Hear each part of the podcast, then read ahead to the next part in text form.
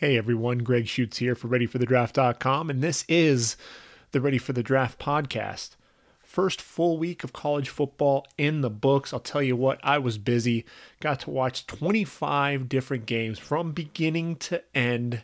Yes, I was busy. Uh, you know, Thursday through Monday, trying to get as many games in as possible. Um, and I'll tell you what, there's some definite storylines that are already coming into play. SEC looking like the uh, conference to beat. They really flexed their muscle uh, over the weekend. Um, Alabama putting a whooping on on Louisville. You know LSU going into into you know Arlington, uh, AT&T Stadium. You know under the under the lights.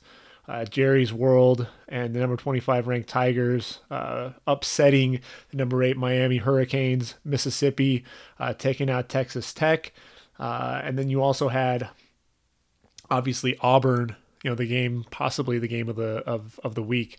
Uh, number nine um, auburn taking down uh, the huskies uh, washington huskies. Number six in the country uh, sec definitely putting putting a hurting on uh, you know and putting everybody else on notice. Uh, the big ten man, you know, Michigan, you know, going down to, to Notre Dame and, and they really survived some upset alerts. You know, Michigan State on Friday, uh, you know, really went down to the wire against Utah State. And then uh, another narrow victory there by, by Penn State, having to go into overtime to finally beat Appalachian State. And we'll talk about those games here in just a little bit. Um, OU and uh, West Virginia, you know, they showed why you know they're going to be at the top of the Big Big uh, Big Twelve. Um, you know, Oklahoma State may have something to say about that, but I'll tell you what, you know, OU, West Virginia definitely looked tough you know TCU. You can't forget the Horn Frogs. Gary Patterson will have uh, have his guys come into play as well. But OU, West Virginia really look like the class of the of the Big 12 at this point. Uh, ACC, you know, is Virginia Tech the team that's going to emerge as a threat to Clemson? That's really a big question mark. There are a lot of uh, young talent on that team. You know, and I really misspoke. Um, you know, I should take a moment here. Um, you know, I was talking about Mook Reynolds, and uh, in the last podcast, and you know I'd be remiss if I didn't uh, call this out. You know, I you know 129 FBS programs, and uh, it's kind of hard to, to keep track of of what's going on um, with every program. So I, I, missed out on the fact that uh, Mook Reynolds actually uh, no longer with uh, the Hokies. He was actually uh, arrested, charged with a felony, um, you know, possession of marijuana with intent to distribute. Um, so he wasn't on the on the on the squad when they took on uh, Florida State, but uh, a lot of young talent on that team to go with. Uh, obviously, Ricky Walker up front. Um, but Virginia Tech looked very strong against Florida State, and then in the Pac-12, um, you know they they had some some shakiness there. Um, you know you have Washington, obviously their loss to uh, to Auburn. Uh, UCLA going down to Cincinnati, and then uh, you know Arizona losing to BYU. Um, nobody was expecting that. Khalil Tate uh, not having a good start to the 2018 season. Uh, the Beavers just getting hammered by Ohio State and USC for two and a half to three quarters. Really struggled uh, to really get anything going there against UNLV. Although um, you know Chase McGrath, their uh, their their kicker, you know kicked five field goals in that game had uh, true freshman uh, JT Daniels in the offense really been able to to score in the red zone, it would have been a much different uh, different outcome overall. USC ultimately dropped to number 17 in the country, but uh, that's kind of what we're looking at here. It's kind of the SEC and then everybody else. Although, you know, like I said, OU, West Virginia did really look tough. Virginia Tech looked really tough. Um, you know, so that's really kind of what you're looking at. Ohio State as well, um, although they didn't have much of a test there against uh, Oregon State. So what we're going to go ahead and do, I'm going to go ahead and kind of take a look at the games that I watched um, over the weekend and, and kind of point out some of the players to keep an eye out for. Again, for the draft that'll be coming up in, in 2019 um, in, in April there in, in Nashville, Tennessee. Uh, the first game that really I got to watch, you know, it started on Thursday and it was Central Florida against Connecticut. Um, you know, the, the, the Golden Knights, ranked number 21 in the country, uh, went into uh, you know East Hartford and took down UConn uh, 56 to 17. And, and McKenzie Milton is, is, really the the name that you have to you know pay attention to, if nothing else, as a dark horse for the Heisman Trophy. You know, 5'11", 185 pound, the, the, the junior from Hawaii. Um, you know, he was 128th ranked quarterback in 2016. Only had scholarship offers from uh, Hawaii and, and UCF. Um, but he turned that into, you know, he was a 2017 uh, American Conference uh, Offensive Player of the Year, uh, the eighth, in the Heisman Trophy voting. Um, you know, just a dynamic athlete. You know, throws very well on the run. Um, you know, very accurate. You know, when he is moving outside the pocket as well. Um, uses his eyes uh, to open the middle of the field. Um, you know, very you know, very good eye discipline. You know, open the middle of the field. Ultimately able to hit Tre Nixon, uh, the transfer from from Ole Miss on on a post. Um, very next play, right after that, you know, you showed the touch on a on a pass, uh, a, slant to, to Gabriel Davis. So, in terms of of his play, you know, showed great arm strength and ac- deep ball accuracy. Um, you know, McKenzie Milton's really a guy to take notice of uh, as, as we move forward. Um, again, 5'11, he's an undersized quarterback, but, you know, three for 348 yards and five touchdowns. You know, the undersized quarterback, Baker Mayfield, uh, making the charge there um, for the undersized quarterback. McKenzie Milton is someone else. It'll be interesting to see what happens with him in the draft process uh, in 2020. Um, I don't anticipate him coming out after his junior season, especially um, considering the fact that he is under six feet tall. Um, you know, the the UCF, their defense, you know, they were without uh, Shaquem Griffin, their their leader on on defense, and uh, so who do you turn to? And that guy is Pat Jasinski. Uh, 6'1", 236 pound middle linebacker, uh, 105 tackles for loss. I'm sorry, 105 tackles and, and eight tackles for loss a season ago. Um, you know, just a guy who who plays very well downhill. Um, you know, just one of those guys who trusts his eyes and, and shoots gaps. Um, showed showed some some lateral quickness as well, being able to get outside and, and drop the running back, um, you know, outside as well. Um, he can get to the perimeter, um, like I said, um, but it takes good angles to get to the perimeter as well. So I think that's one of the things. You know, even though he's not the the fastest guy, maybe not be the best athlete, but uh, with the instincts, the eyes, the angles, you know he's able to keep a lot of plays in front of him. You know, and I thought that he he also did a decent job dropping into coverage, getting good depth. Um, you know, and, and really, you know, again, trusting his eyes, reading the quarterback, and uh, being able to make some plays on the football as well. Uh, Jasinski, you know, in that game, you know, 11 tackles, three pass breakups, you know, so he's definitely somebody to watch there. Um, you know, could be a mid round pick when it's all said and done. Uh, and then obviously you have have the left tackle Wyatt Miller, uh, 6'4", 306 pounds, uh, 30 started 34 straight games.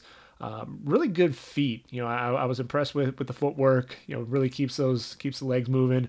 Um, you know, I, I, thought that he, he showed some pretty decent le- uh, leverage overall. Um, when he got his hands underneath the pad level, um, he'd stifle the, the defensive ends uh, rush. Um, you know, one of the things though was he, he seemed to lean quite a bit and bend at the waist, which can definitely get you into trouble. Um, you know, at 6'4", 306 pounds, you know, Wyatt Miller could end up being a, you know, possibly a swing tackle um, at, the at the next level, but more than likely, I could see him playing inside uh, at, at, guard. Um, that's where you know I, I think he is going to get drafted. It'll probably be in the later rounds, but um, you know a veteran up front and a lot of guys, you know, with that veteran presence. You know, I remember Will Holden coming out of Vanderbilt, um, you know, a similar uh, type of player. Um, you know, in fifth, sixth round, probably somewhere where I could see Wyatt Miller going right about now. Um, but UCF looked dominant. Um, you know, UConn really, you know, the only player that really was was making any any type of an impact was the quarterback uh, David Pindell. Um, you know, threw for 266 yards and a touchdown, but uh, it was really what he was. The damage was was being done with his legs. You know, 22 carries, 157 yards and a touchdown. Um, he was the best athlete on the field for uh, for the Huskies. Um, and that's something that I think UCF is going to have to watch out for. You know, Jasinski and, and that defense are really going to have to tighten things up um, if they are looking to to repeat once again. But uh, Josh Heupel definitely has that offense firing on all cylinders. The next game that I got to watch, uh, Wake Forest against Tulane. You know, Wake Forest had to go into overtime to beat the Green Wave 23 17. Um, you know, I think the story there was, you know, the, they had to replace John Wolford, a quarterback, and uh, Sam Hartman, the freshman, was able to step in, threw for 378 yards and, and two touchdowns. Also had a couple of picks. You know, made made uh, some mental errors, um, but uh, you could definitely see that this kid, you know, he, he's he's a gutty gutty quarterback and uh, someone that uh, you can definitely keep an eye on going forward. Uh, but the matchup that I was really interested in was was Terren Encalade against Essang Bassey.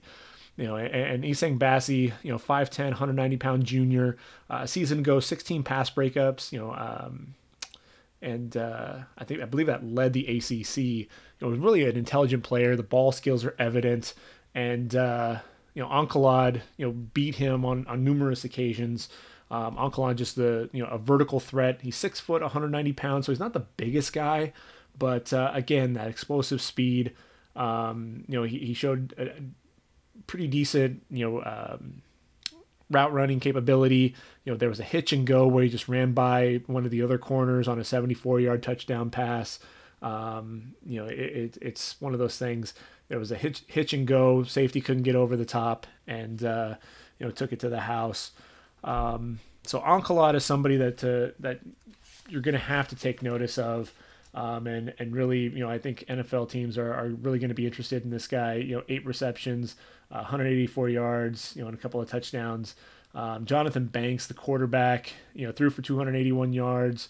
Um, you know, showed that he can make some plays with his legs. You know, 6'2", 230. He's got good size um, overall, and uh, you know, he, he's one of those you know raw uh, talents there quarterback, but somebody who uh, well, I think there are some skills to work with, you know, but at the same time, he, he is very raw. Um, some timing issues, you know, with his slants, but you know, when he was really able to get outside the pocket, you know, I thought that's where he was able to make a lot of plays. Um, you know, the Demon Deacons, though, man, they, they lose their left tackle, uh, Justin Herron. Um, his left leg buckled in the first quarter, um, and, and, it has been confirmed that uh, the four-year starter uh, tore his ACL. He's out for the year. Um, but he was somebody who was, you know, before he went down, you know, you could just see him. You know, he was locking out his arms there, just controlling the the, the end off the edge, and uh, you know, someone who I was really looking forward to as the season progressed in the ACC. 6'5", 290 pounds. You know, you really you know hope that uh, you know, maybe he can get another year of eligibility um, as a result. But um, you know, at, at the end of the day, Wake Forest able to pull off the uh, you know pull things off there against Tulane. Um, you know, defensively, you know there were some some question marks. You know, I, I thought that the the secondary um, needed to pick things up a little bit. Um, you know, Willie Yarbary, five tackles, you know, and, and a sack. You know, two tackles for loss. Zeke Rodney uh, also got a sack there inside. Those are the two defensive tackles there at Wake Forest. Uh, both seniors and uh, a couple of guys who you know with with Duke Ejiofor a, a season ago, um, you know they they really formed a, a formidable group um, up front, and I think going forward, you know the the two of them, and then Chris Calhoun, the uh, defensive end, you know he's 6'4", 250 pounds, senior. He was very active. Um, you know he attacked the outside. Um, you know able to set the edge against the run.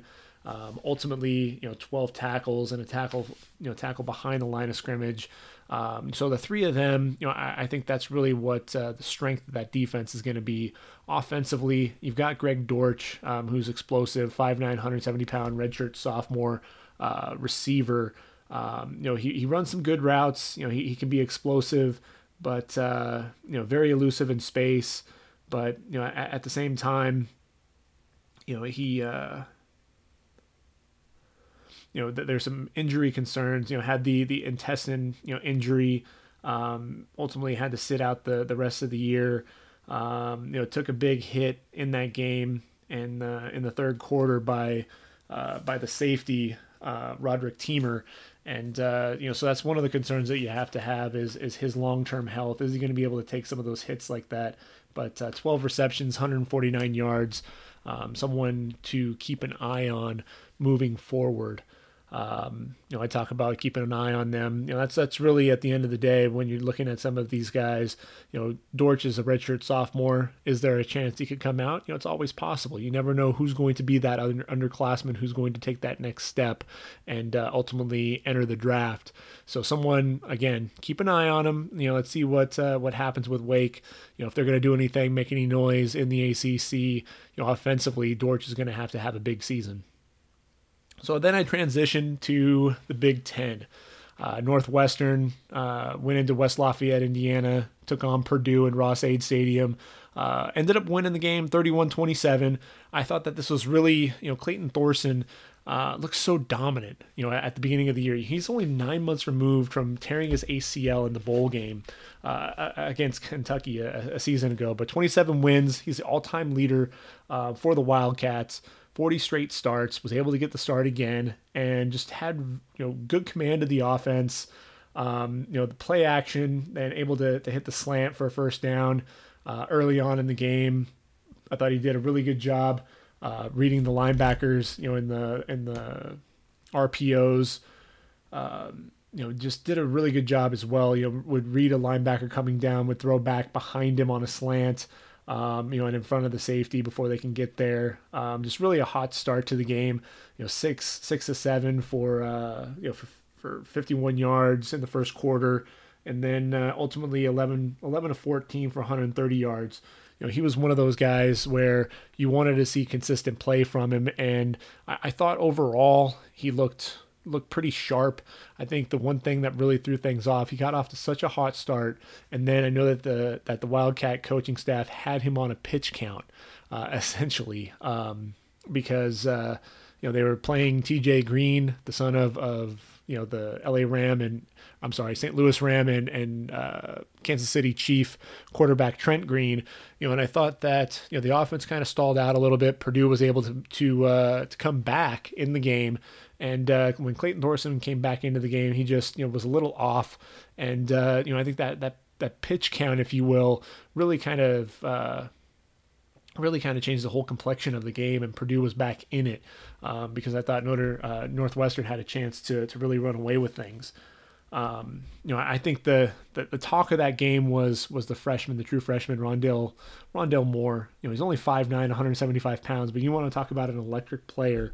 Um, you know, this kid, you know, little guy, but he squats 600 pounds. Um, you know, you just saw the, you know, the ability to just plant and, and juke uh, players out. Um, you know, just such a, you know, explosive speed. Um, you know, just able to get to the perimeter in a hurry on on uh, you know a lot of the end arounds and, and jet sweeps. Um, had a 76 yard touchdown um, you know, really just put his foot in the ground, got north and south, and, and just ran by defenders. Um, you know, ultimately 11 receptions, you know, for over 100 yards and a touchdown, and uh, you know, two carries for 79 yards and a touchdown as well. Uh, one of the more exciting freshmen to to watch um, so far. Um, let's see. You know, one of the guys that I was really actually impressed with uh, was Blake Hance, the, the left tackle. Um, you know, he's 6'5, 310 pounds. People really haven't been talking about him a whole lot, but I thought he played with, with pretty good leverage. Um, you know, hand placement underneath the, the pad level. Uh, really did a good job sustaining blocks in the running game. Um, you know, good base. You know, locks out his arms to control his man. Um, you know, Blake Hance is somebody you know I really want to keep an eye on as we progress further into uh, you know Big Ten play to really see what he can do against uh, some top competition. Um, but I thought, you know, Blake Hance is one of those guys who's kind of, uh, you know, a, a, sleeper at the at the tackle position. Obviously, you've got the redshirt sophomore Paddy Fisher, uh, 6'4", 245 pounds, just a big, uh, big guy. You know, freshman All American. Um, you know, plays well downhill. But I thought, you know, what was really impressive for me was I thought he had pretty smooth hips.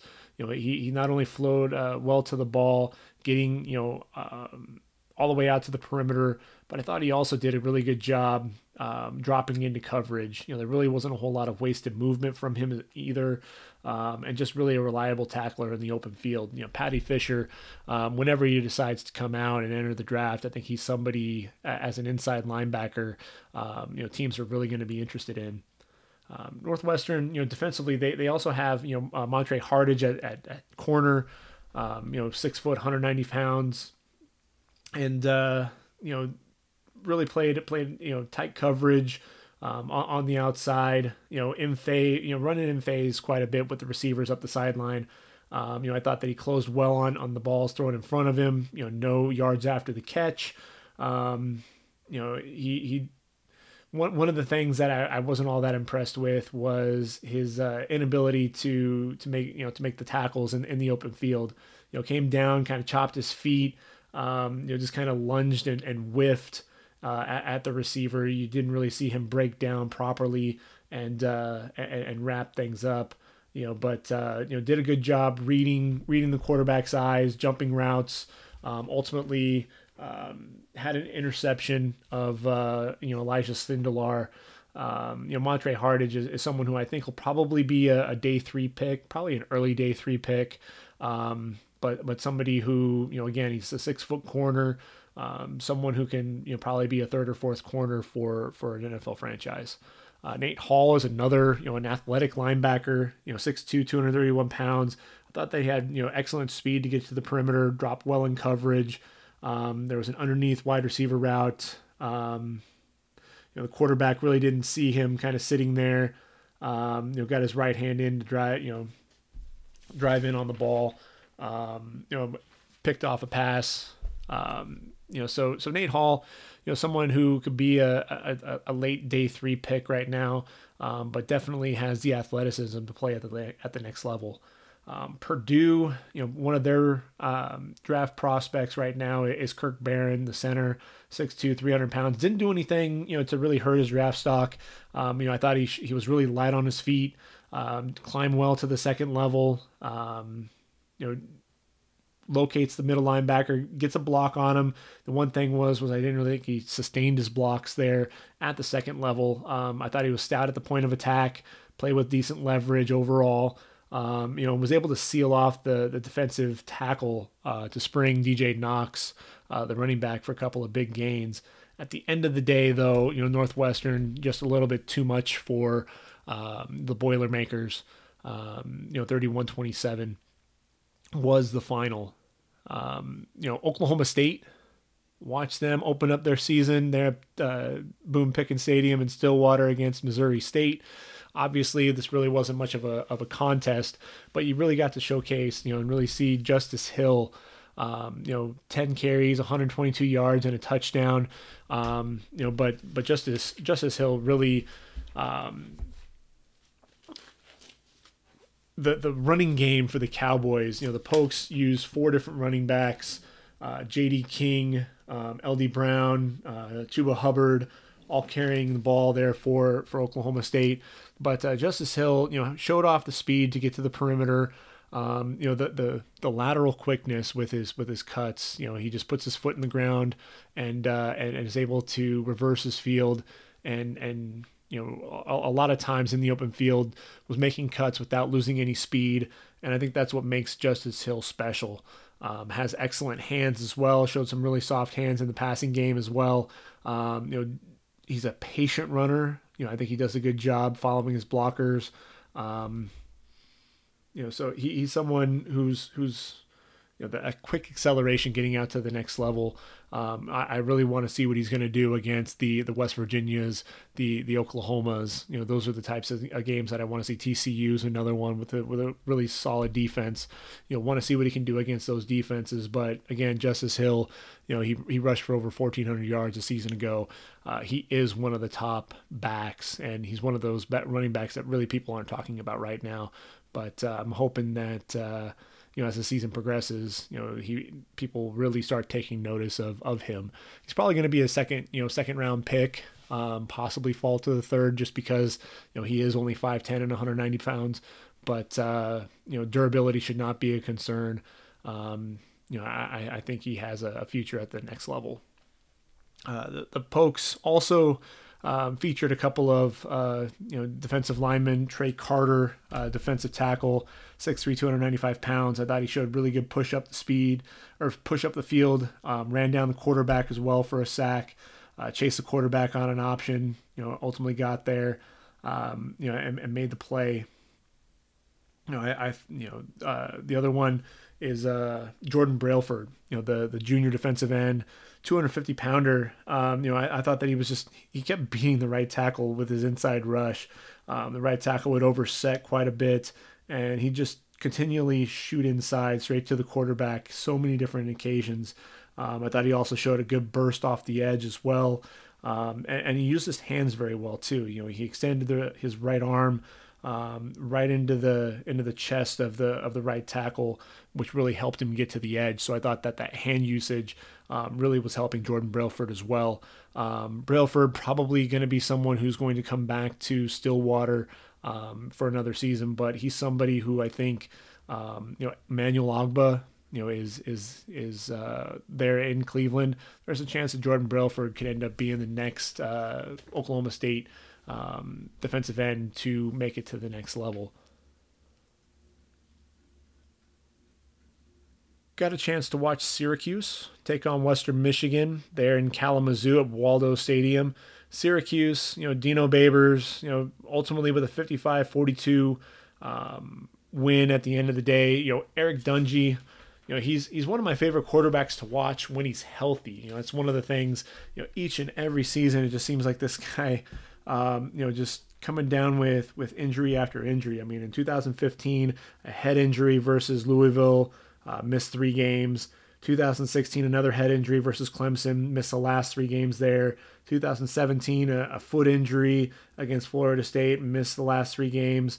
You know, he really hasn't played any games. You know, they, they, they noticed on or noted on the on the telecast that uh, he hasn't played any games past November 7th. Um, you know, but uh, 40 career passing touchdowns for him. You know, and, and you know a tremendous athlete on on the ground as well. Um, you know, Dungey, you know, I think the the injuries will probably be too much for him to to be drafted. Um, you know, I you know only completed seven passes, seven to 19 for 184 yards, couple of touchdowns, but uh, he really was beating teams with his legs. 15 carries, 200 yards, and, and a touchdown. Um, you know, 6'4", 232 pounds. Um, again, runs very well. Is he going to be one of those guys where, okay, he may not make it as a quarterback, but could he potentially make a transition to, say, tight end, uh, especially with the way that he runs um, just so well? Um, you know, we've seen you know other guys like like you know Blake Bell, uh, the Belldozer transition to to tight end at the next level. Um, that's a possibility for for Dungey, but ultimately he'd have to hope to get onto a practice squad in order to be able to do that. Um, you know, and with Tommy DeVito sitting there behind him, you know, if if there's any way that that Dungey stumbles, maybe to get him on both he and DeVito on the field at the same time, that could be an option. You know, I, I don't see Dino Babers doing that, especially with a senior quarterback. But you know, if you're looking at the next level, that might be an option for him. Syracuse, you know, they had Steve Steve Ishmael at, at receiver a season ago and uh, you know Jamal Custis um, is somebody that you know if you didn't know who he was uh, before the game, you know you know about him now. Six receptions, 168 yards, and a couple of touchdowns. You know, 6'5", 213 pounds. Um, you know he uh, you know 27 yard touchdown. You know vertical um, vertical route from the slot. You know got outside. Uh, outside release, just ran by the safety, and then uh, you know was able to to spin around hauling the pass. Um, you know, they say that he has 4-4 speed. Um, you know, he, he was able to get get vertical and, and just running by um, DBs left and right in the game. You know, again, lining up in the slot, um, ran the go route, ran right through the jam by the by the safety, um, able to get up the field uh, for another 35 yard gain. Um, I thought he had excellent body control on the back shoulder passes.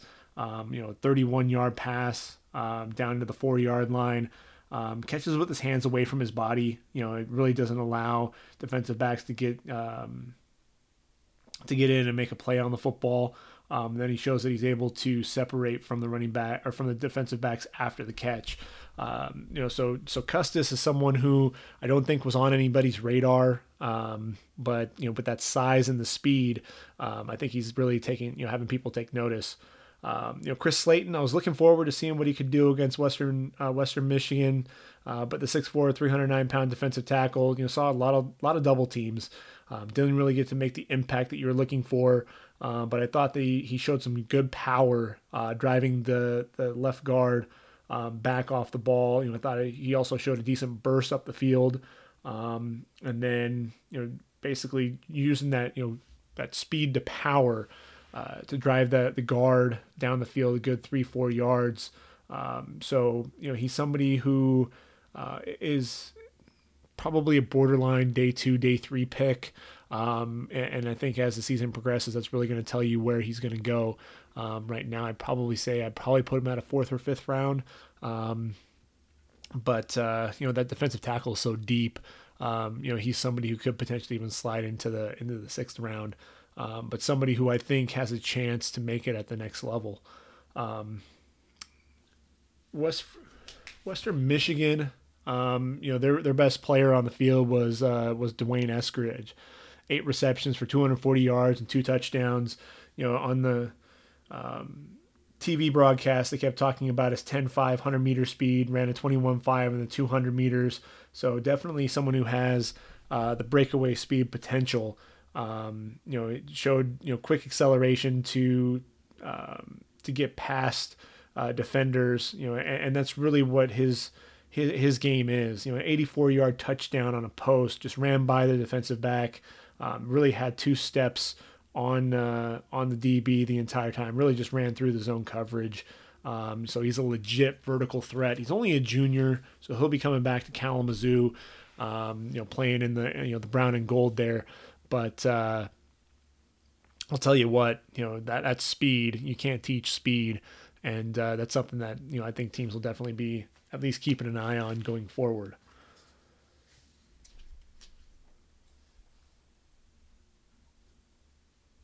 So let's see. Got to talk a lot about those games. So that was actually a Friday night game. So the last Thursday night game what that I actually got to watch was the Oklahoma State and and, uh, and uh, Missouri State game. Um, you know, if we talk about the rest of the Thursday night games, um, you know, PJ Fleck uh, really rowing the boat there for for the Minnesota Golden Gophers. Um, you know, 48 to 10 over the New Mexico State Aggies. Um, you know, the 5'10, 210 pound running back Rodney Smith uh, ran for 153 yards in that game. Antoine Winfield Jr., the son of the Viking uh, defensive back, had a fumble return for a touchdown in the game as well. Um, Utah, you know, 41 to 10 over Weber State. Uh, talked about that in the last podcast, you know, to kind of keep an eye out for Zach Moss. He delivered uh, 16 carries, 152 yards, um, you know, and, and, a couple of touchdowns as well. Um, you know, he's only a junior, but definitely someone to keep an eye on that uh, may enter the draft when it's all said and done. Uh, Texas A&M, 59 to seven winners over Northwestern State. Uh, this was a Trayveon Williams show. Um, you know, 5'9", 210 pound senior. Uh, you know, rushed for 240 yards uh, on, on, 20 carries. Had three total touchdowns. Um, you know, Tra- Trayveon Williams is someone that you know teams are going to have to start taking notice of. That really wasn't somebody that uh, that you know a lot of people were talking about um, you know when we opened up the season. And uh, you know Joe um, you know Coach Moorhead really had things um, I'm sorry you know uh, it was actually Jimbo Fisher. I'm thinking of Mississippi State. Um, you know Jimbo Fisher really featuring the the running game. And uh, obviously against Northwestern State they didn't really have a, a whole lot of competition uh, that they're going up against but uh, they'll they'll have the test this next week playing against Clemson, you know, will that defensive line, you know, of Clelin Ferrell, Christian Wilkins, um, you know, Dexter Lawrence, and uh, um, Austin Bryant, will they be able to stop the Trayveon Williams show, or is he going to continue, um, you know, this this performance on the ground? That's really going to be uh, an interesting uh, interesting matchup. Um, but uh, the upset uh, of the Thursday night was UC Davis, the Aggies taking on San Jose State, beat them 44 to 38. The reason why I'm bringing this game up is there is a legit pro prospect playing in Davis, uh, and that's Keelan Doss. You know, 6'3", 209 pounds, had 11 catches for 85 yards in the game. Um, but a season ago, he was the Walter Payton uh, Award finalist, consensus All American, and the Big Sky Offensive Player of the Year. Uh, there was no wide receiver. I thought this was interesting. I was I was checking out his bio on the UC Davis website, and they said no no wide receiver from an FBS or FCS school had more receiving yards, which was 1,499, or uh, you know 136.3 yards per game. You know he had 115 receptions, seven touchdowns on the year.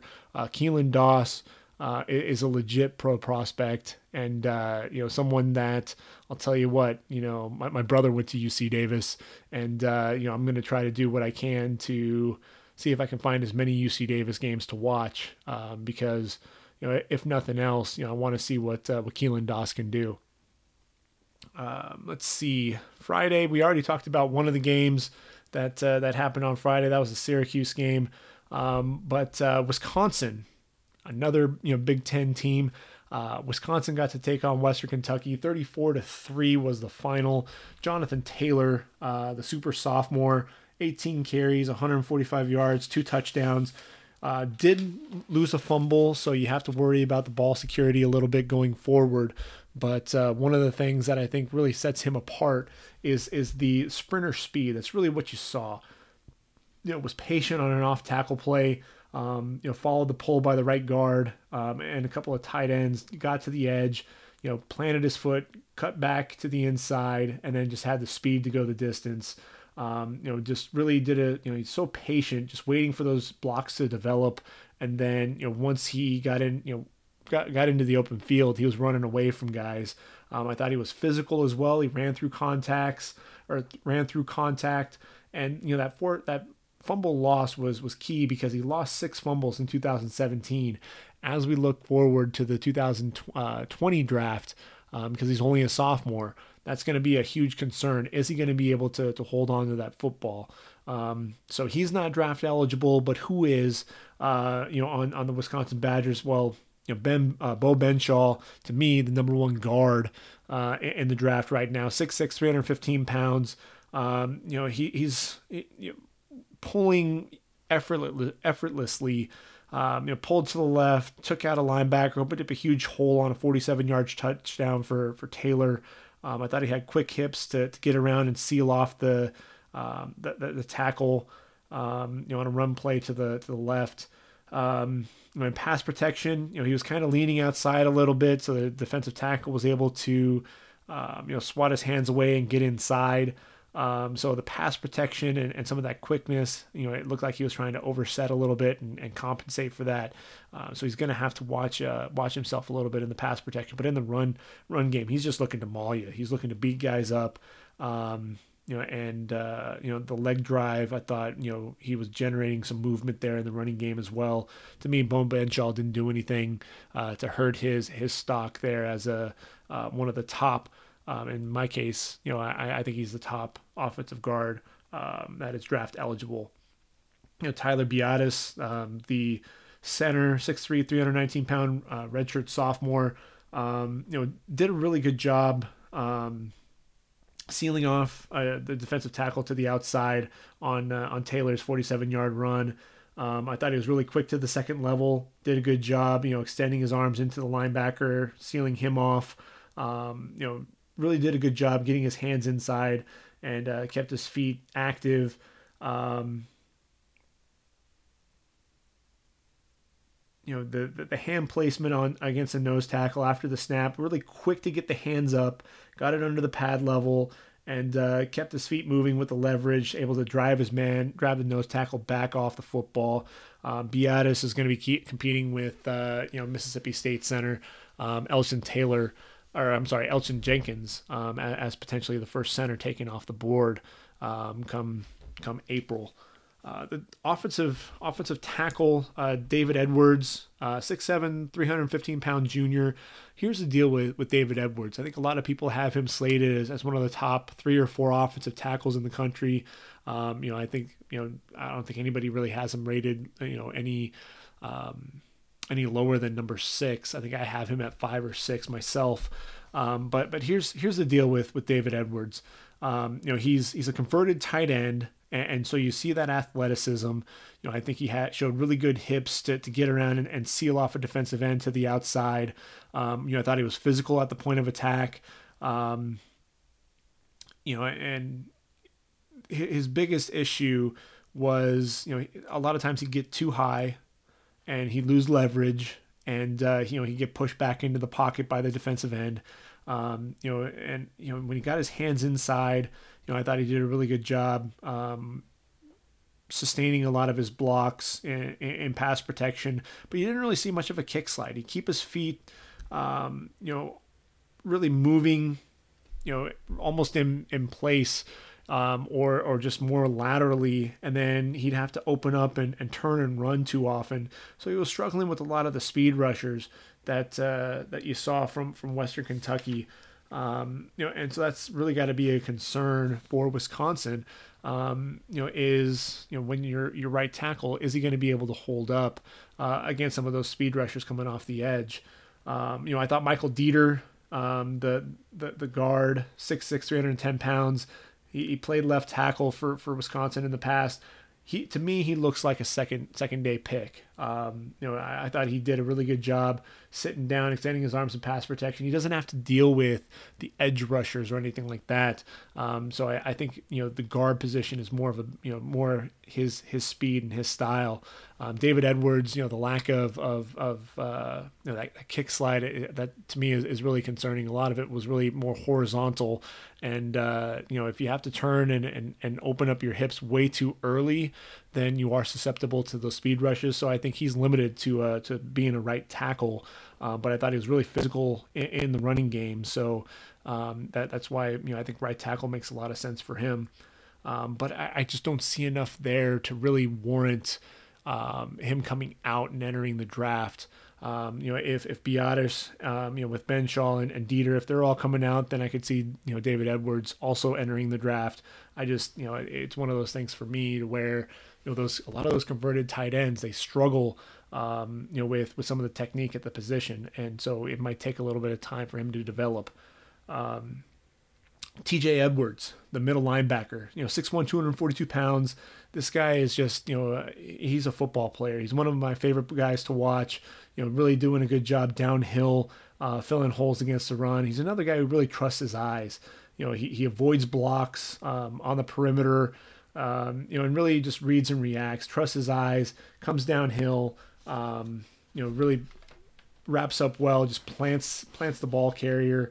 Uh, seven tackles with a tackle for loss, you know, but he's somebody who can also drop into coverage. You know, that's something that uh, you know I'm, I'm really looking forward to as this thing progresses to see what uh, really what what he can do because that was one of the things that um, a season ago. If I can get this pulled up here. Let's see. A season ago, four interceptions, seven pass breaks, uh, seven interceptions total in his career. Um, you know, so TJ Edwards is not just a one-trick pony. He's not a two-down linebacker. He's a three-down guy. You know, he should be a a uh, day two pick. Um, of course, I thought that you know Josey Jewell should you know had the talent to be a, a day two pick. I think T.J. Edwards is a little, little, bit of a better athlete than him, so to me it would make sense to uh, go ahead and take him um, on day two. Michigan State, they survived against the Utah State Aggies 38-31, game-winning touchdown with just two minutes to play. Um, you know, Michigan State, you know, it was one of those things to where you know, they they were were having a tough time there with with Utah State, you know, and and that that offense. Um, Dax Raymond, the tight end for for the Aggies, is somebody who uh, you know could be one of the top tight ends in next year's draft. 6'5", 250 pounds, catches with his hands, runs very well after the catch. Um, wasn't really a whole you know didn't see a whole lot of him as a blocker, um, but I thought he did a great job uh, catching the football you know, he had seven receptions for 76 yards and uh, was just a playmaker all over the field. He's somebody to keep an eye on um, going forward for um, for Utah State. Um, another guy to to really you know make a mental note of is, is Tipa. Um, you know, he's 6'5", 230 pounds, TCU transfer, bends very well off the edge. I thought you know he did a really good job, um, you know, getting underneath the the tackles pad level. I had two sacks of, of Brian Lewerke um, coming off the edge. You know, Brian Lewerke, you know, I'll tell you if you haven't gotten a chance to watch him, he's 6'3", 220 pounds. The junior, um, you know, had over 3,000 uh, total yards uh, in 2017. Um, you know, he, he's someone very, very mobile. You know, someone who can make plays with his feet, gets outside. Um, you know, blitz coming off the edge. He's able to spin, uh, spin away to avoid and, and, able to to get the ball down the field. Um, doesn't always feel the pressure from the blind side. I thought that he hold, held on to the ball way too long. Uh, took a couple of sacks. You know, one of which was to uh, was from Galeai. But I thought you know he does a good job standing tall in the pocket with pressure in his face. Um, you know, waiting for the receiver to come open. Um, you know, the poise to go through his progressions. You know, um, you know, after taking a high snap, so you see that you know just that that calmness. You know, I, I think you know that pocket presence. You know, being able to avoid uh, the rush and then able to get the ball to to Felton Davis on a touchdown. Um, and really, what, what impressed me was the, the three minute drive that, that he had. You know, 75 yards in three minutes for the game winning touchdown. Um, you know, Brian Lewerke, someone who um, you know has an outside chance at, at, at coming and entering the, the draft. But when you're talking about the Justin Herberts and the Ryan Finleys and the the Drew Locks, you know, Brian Lewerke, to me, you know, stay in school for another year come back and, and be one of the top prospects for the, the 2020 draft. Um, LJ Scott, you know, 6'1, 225 pounds, really known as, as a guy who is, is more of a, a power back or one cut and go type of a guy. Um, you know, I, I thought that, you know, he had really good leg drive. He kept working for extra yards. Um, wasn't much of a blocker. It was beaten by, by, by Tipa Galeai off, off the, off the edge. Um, you know, was also stood stood up at the goal line and, and was driven back. Um, you know, he, he, was very patient, waiting for his blockers on a screen pass. Uh, at the you know, end of the day, let's see, he, wound up rushing you know 23 carries for um, for 84 yards and then three receptions for 57 yards. Uh, to me, LJ Scott's going to end up being a, a day three pick um, in the draft at this point. Um, Felton Davis, 6'4", 200 pound receiver, you know, was was lining up out of the slot, you know, 28 yards up the sideline, caught the ball with his hands out in front, um, you know, before he went down to the ground. Um, you know, he was lined up in the slot, went to the end zone, saw the quarterback rolling out, so he retreated toward the corner of the end zone. Uh, Lewerke showed excellent touch.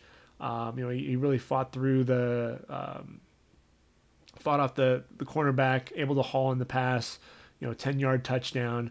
Um, you know, also took a big hit at the at the end of the third quarter. Um, you know, it was a targeting penalty. Um, but uh, you know, Felton Davis ultimately, let's see, finished the day three receptions, 69 yards, and a touchdown. You know, he's one of those bigger receivers who's not getting a whole lot of love right now, um, but someone who I think can. Uh, you know, if he can maintain his level of play, he's someone who could end up getting drafted later in the draft. Um, you know, but I thought the defense really been led by by Kenny Willekes and and Joe Bachie. You know, uh, Willekes, you know, um, able to show the speed off the edge. Um, you know, I thought you know he, would start. There was uh, an ability to really start outside, stutter, then you know swim back to the inside to beat the the left tackle.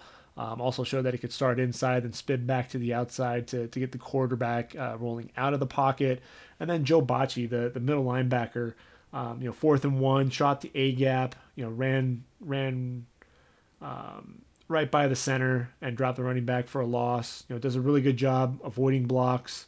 Uh, good speed to the sideline, but really what, what his play was uh, when the Aggies were driving for the, the, the game tying score, um, you know, they're at the, the Michigan State 45 yard line with a minute 20 to play. You know, he blitzes up the middle, leaps into the running back's block um, to bat the ball in the air, and then he's able to come off that block and make the interception to seal the win for the Spartans. Um, you know, Joe Bachie, 6'2, 238 pounds, only a junior. You know, he'll be back more than likely next season. Uh, 11 tackles, one and a half tackles for loss, and that game clinching interception. Uh, just one of those guys who's just a, a good football player and a guy that you want to have on your football team. Which then takes us to Stanford and San Diego State. You know, if you look at this game, you know, Stanford, you're expecting Stanford to run the ball, run the ball, run the ball with Bryce Love, right? Well, 18 carries, just uh, just 29 yards. Uh, really didn't get things going. Really showcased JJ Arcega Whiteside. Six receptions, 226 yards, three touchdowns, plus a two point conversion. Um, just a big, big weapon. Um, you know, just such a big target. 6'3, 225 pounds. Um, you know, I, I, thought he did a great job. Uh, extending for the football, has excellent body control on, on back shoulder fades up the sideline uh, able to get around and, and, high point the football, bring the ball in. Um, you know, I thought he does does a good job. You know, running running his routes. Um, you know, stem at the top of the route. Um, you know, kind of fake to the outside, came back inside, got separation from the the DB for an easy touchdown at 19 yards. Um, you know, uh, Arcega Whiteside for me um, if you're talking about receivers, and obviously, you know, when you're talking about the receiving core, you know, uh, for this uh, for this draft, um, you know, this this draft class has AJ AJ Brown from Mississippi, and, and, it has N'Keal Harry, who we'll be talking about here in a minute, Anthony uh, Anthony Johnson of Buffalo, uh, but JJ Arcega Whiteside is somebody who uh, is making his presence felt. Um, Bo, uh, Bobby Okereke, um, you know, the 6'3", 234 pounds senior linebacker, you know, showed a, a decent job, you know, flowing flowing to the football, getting back off the block, um, you know, and and uh, you know, but but being able to do that consistently, I thought that was that was one of the things for me. I thought he got overpowered in the hole um, quite a bit. Um, you know, did did a good job. Um, you know, spying the quarterback uh, when the quarterback rolled out. You know, made a good break on the on the quarterback, got a safety, dropped him in the end zone. Um, you know, another play action when the quarterback was rolling out. Um, you know, the fullback was was running in front of the quarterback, seven yards shy of the line. Okereke, you know, was quick to break down and, and drop him. Um, you know, to me, I look at Okereke and I look at Peter Kalambayi. You know, I know Kalambayi was outside and Okereke was inside. Um, not the not the most flashy player, uh, but someone who just gets the job done. Um, Nate Herbig, the the guard for Stanford, 6'4", 334 pounds. Um, you know, this was a guy who, you know, I, I knew he was going to be the anchor of the line, but I just didn't realize that he was as good um, as he is. You know, you, you saw him him anchoring well. Um, but you know the physicality and, and the mean streak you know that, that he has you know he really was was physical was looking to bury guys um, you know strong leg drive you know was always looking to finish um, climbing to the second level you know keeps blocking the safety um, all the way to the whistle again talking about that mean streak thought he had a decent knee bend played with leverage in the passing game uh, Nate Herbig, if he wants to enter the draft, he'll be one of the top guards taken in in uh, in the draft. So someone to keep an eye out for. Like I said, Bryce Love, uh, you know, the two, 5'10", 202 pound, you know, Heisman Trophy favorite. Um, really just kind of sputtered out of the gate. You know, he, he showed off showed off a bit of a burst um, at, at, times. You know, ran behind his pads. Um, actually caught a couple of passes. Um, you know, found a crease, was patient um, able to put his foot in the ground and get upfield in a hurry. Um, he's playing USC, and um, you know this this week USC gave up over 300 yards to the the UNLV running Rebels. So I think Bryce Love's going to get back on track against the Trojans. Um, for San Diego State, you know Juwan Washington, um, you know the five um, five seven, you know 190 pound junior um, was someone who was was bouncing off of contact, spinning out of contact, showed good burst. You know, he rushed for 158 yards and a touchdown against that Cardinal defense. Um, so you know, Stanford's really going to have to shore up their um, their their run defense. You know, when they go up against the Trojans. Um, you know, and really Stanford has two tight ends, not just Kaden Smith, but but Colby Parkinson is also someone to take notice of. You know, Caleb uh, Kaden Smith, 6'5", 252 pounds. Um, you know, ball was thrown behind him, but he was able to turn and catch the football. Um, you know, and, and, make a play on that. Did a good job picking up a linebacker blitz off the edge. Um, you know, did a decent job as well blocking in the running games. Um, you know, but but Colby Parkinson was was really the guy that kind of stepped out, you know, and really, you know, he's six seven, you know, 240 pounds, and uh, you know, he, he, I say he's more more known as as a receiver. Um, excellent hands. Um, you know, had four touchdowns a season ago. I think he's someone that uh, is going to be a favorite target of uh, KJ Costello. Both he and um, you know Kaden Smith, along with with JJ Arcega-Whiteside, USC is going to have uh, have their hands full for sure in uh, Stanford Stadium this Saturday. Um, got to watch Colorado and Colorado State. They're playing in Denver, uh, Bronco Stadium, and uh, you know, Colorado just right out of the gate, you know, Colorado State really, you know, didn't have enough to really hang with them. Uh, Steven Montez, very efficient, 22 of 25, 338 yards, five touchdowns.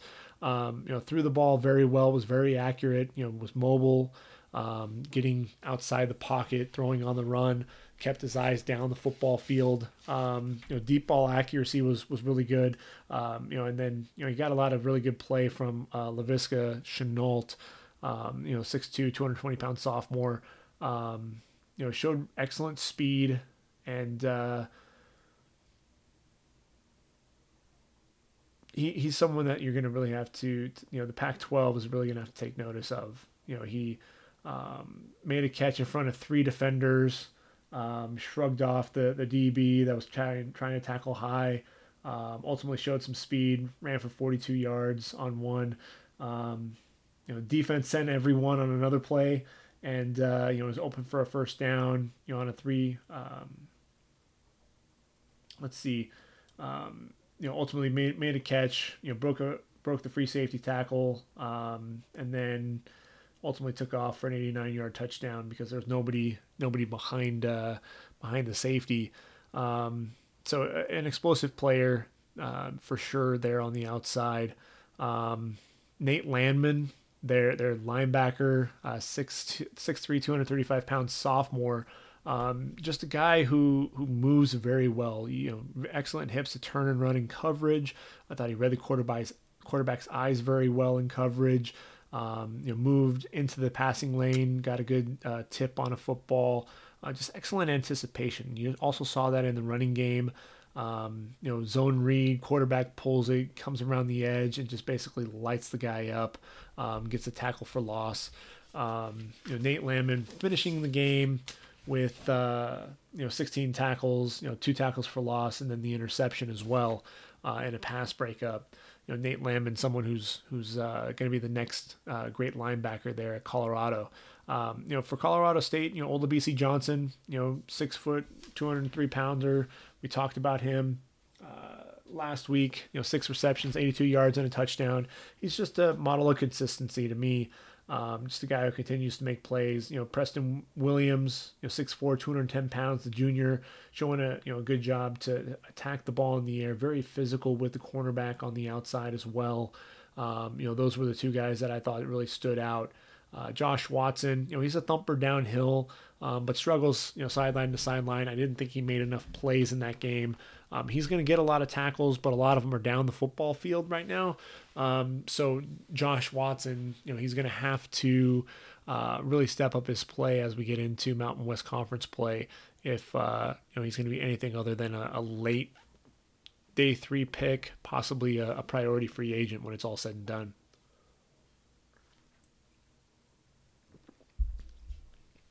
So those were all the games that I watched before we even got to Saturday man, we're what an hour into this podcast, and I'm just now getting to the Saturday game. So I mean, that was quite a few games that I, that I was able to get through uh, in just two days, uh, which really set set me up well for Saturday.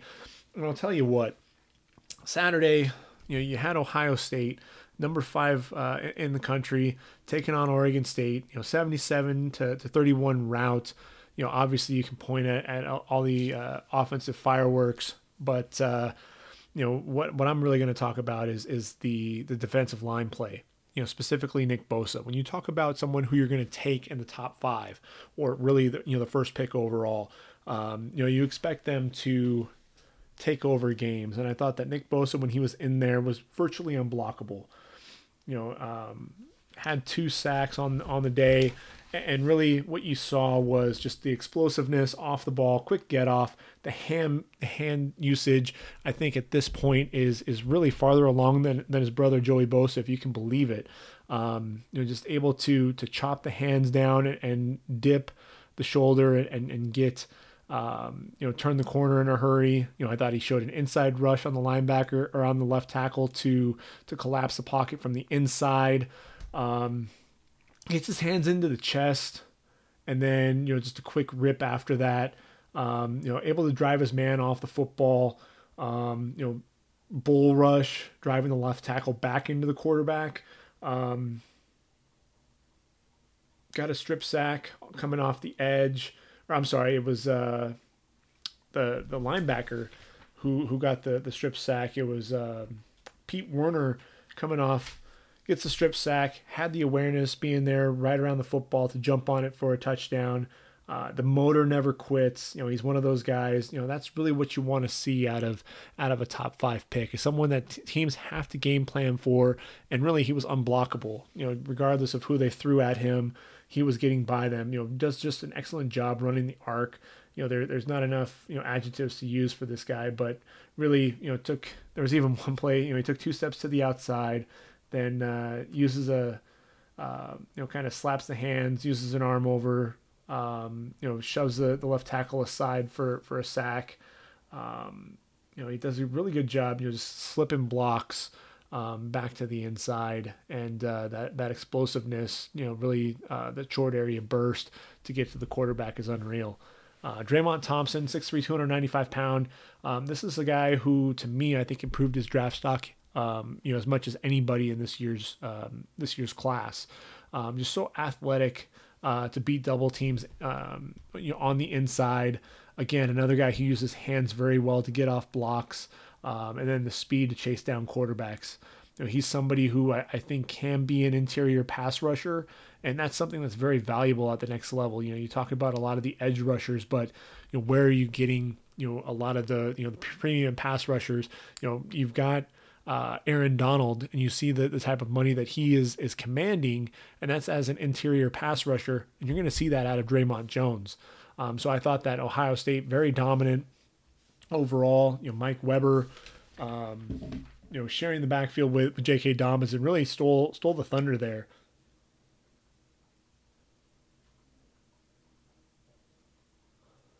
You know, had three touchdowns there for the Buckeyes. You know, Mike Weber um, probably going to enter the draft. He's only a junior, um, 5'10, 214 pounds, but with J.K. Dobbins sitting there, you have to expect Mike Weber to ultimately decide that he's going to move to the next level. Uh, Isaiah Prince, 6'7, 310 pound offensive tackle. Um, to me, he, he's he's staying on the right side, and he's clearly a right tackle. I don't see him moving outside of uh, you know moving over to the left side at all. There was talk that maybe he move over to the left side this year, but uh, they've kept him on the right side, and I think that's the right call. Now Nick Bosa, we talked about him as a top five pick. You look at Houston playing against Rice. I didn't get to watch this game, but Houston won 45 to 27, and I wanted to check the box score just to see what Ed Oliver did. 13 tackles, three and a half for loss. Got another couple of hits on the quarterback as well when you talk about players taking over games, you know, that's that's an interior lineman, you know, a defensive tackle with 13 tackles on the day.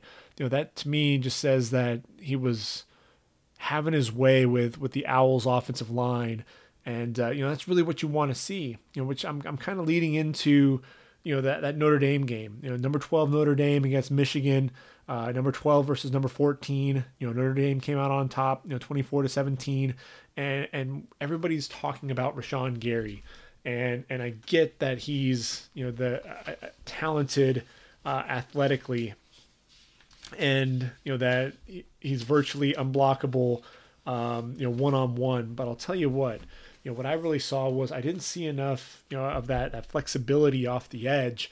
Um, you know either Liam Eichenberg is is that much better of a blocker than um, than Robert Hainsey on the right side, or you know Chase Winovich was just outplaying Rashan Gary.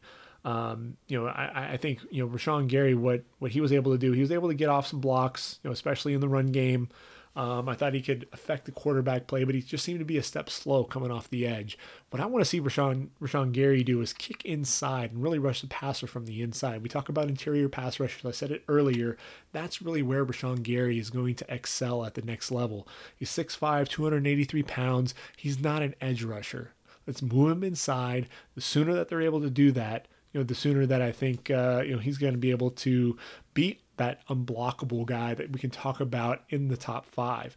Right now, Rashan Gary to me is a mid first round pick. I don't see that explosiveness coming off the edge that you really want to see. Teams aren't game planning for him right now.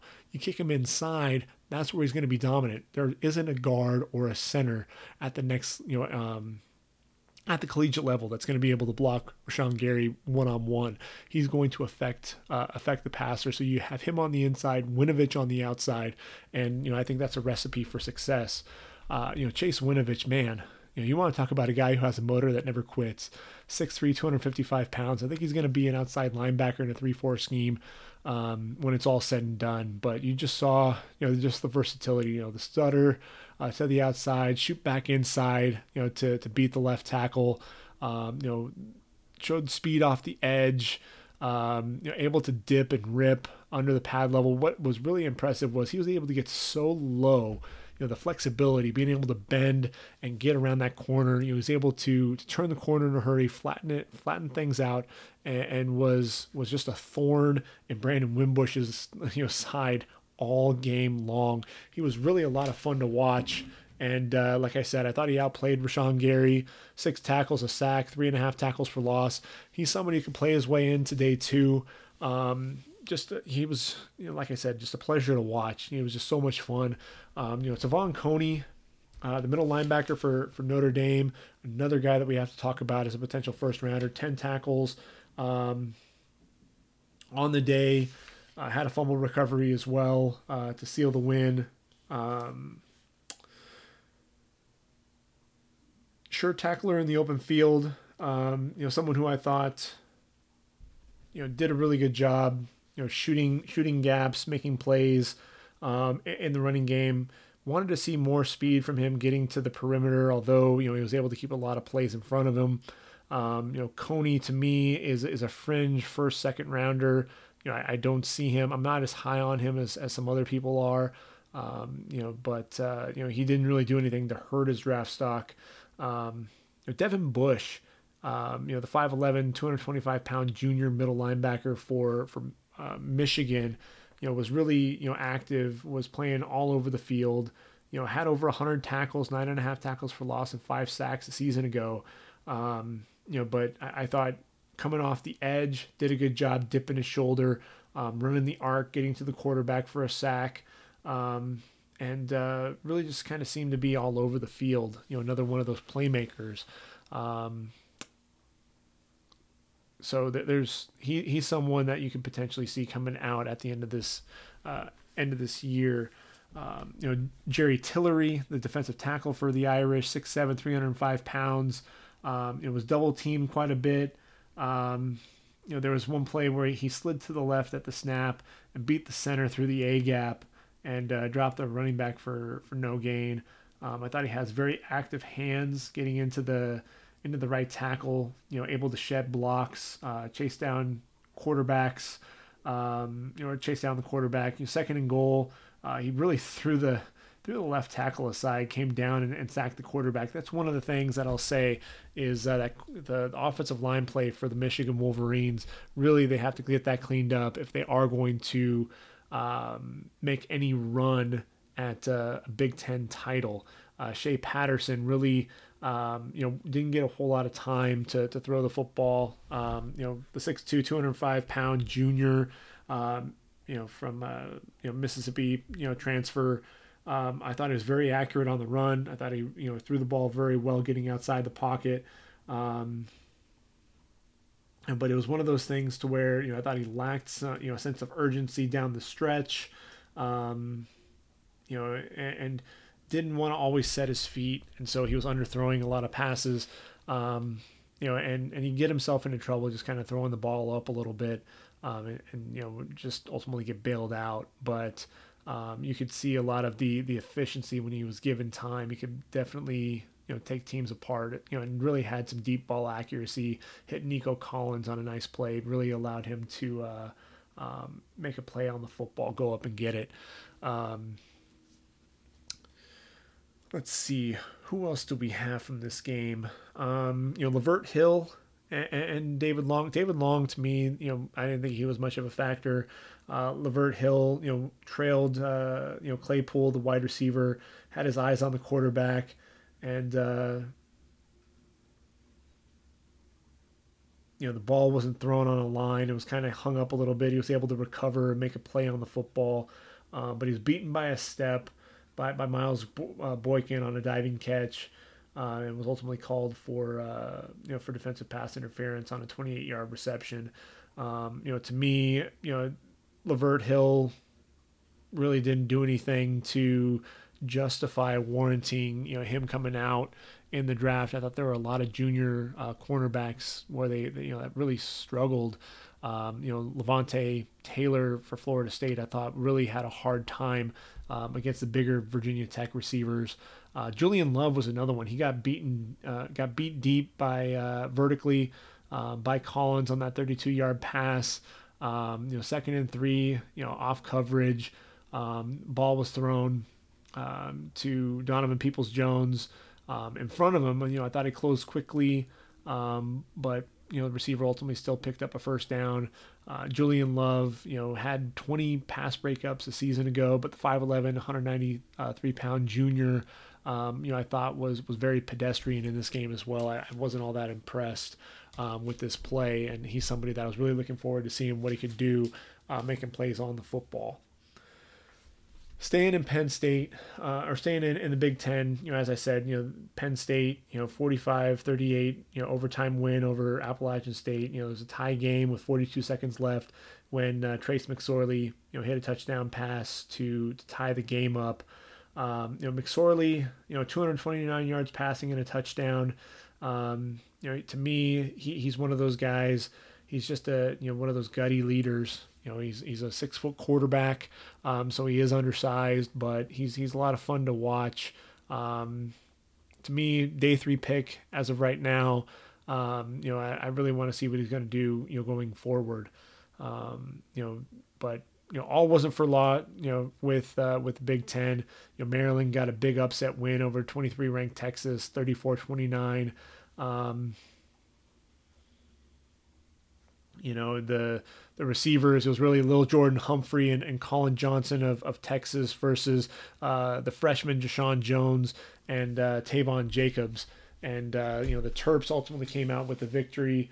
And I'll tell you what, one of the more impressive debuts by, by a freshman, you know, if you want to talk about, uh, you know, a freshman trying to make an impact right away, I'll tell you what, Jay Sean, Jay, Sean Jones, um, you know, definitely was able to do that you know, he had a 28 yard rushing touchdown, a 28 yard passing touchdown, and a 65 yard receiving touchdown um, in his very first game. Um, you know, wearing the, you know, the um, Maryland uniform. You know, 6'2", 190 pound freshman.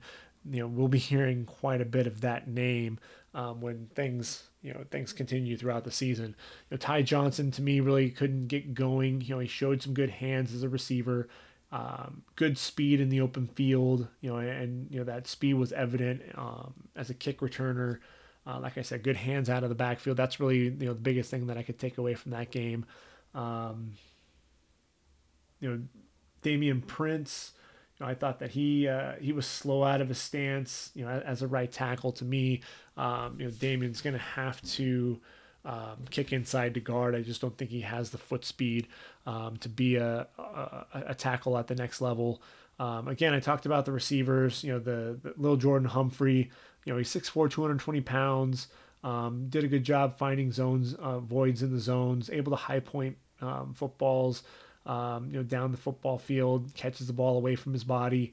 Collin Johnson, you know, not the most impressive blocker I'll say, and not a you know not a ton of separation up the sideline, but uh, it's the ability to win those 50-50 balls and the ability to you know make uh, make some plays, you know, along the sideline, the body control, the the footwork, um, you know, toe tapping the the sideline.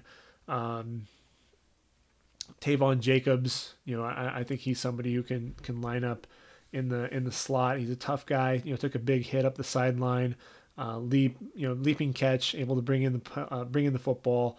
Uh, a good route runner as well. Um, you know, 5'10 and 100, 170 pounds or 5'11, 170 pounds. Not the biggest guy. Uh, I think that might hurt him, you know, um, with his draft draft stock, but could end up being a day three pick when it's all said and done. And then uh, you know Chris Boyd, you know the the corner out of Texas, six foot, 195 pounds, 15 pass breakups last year.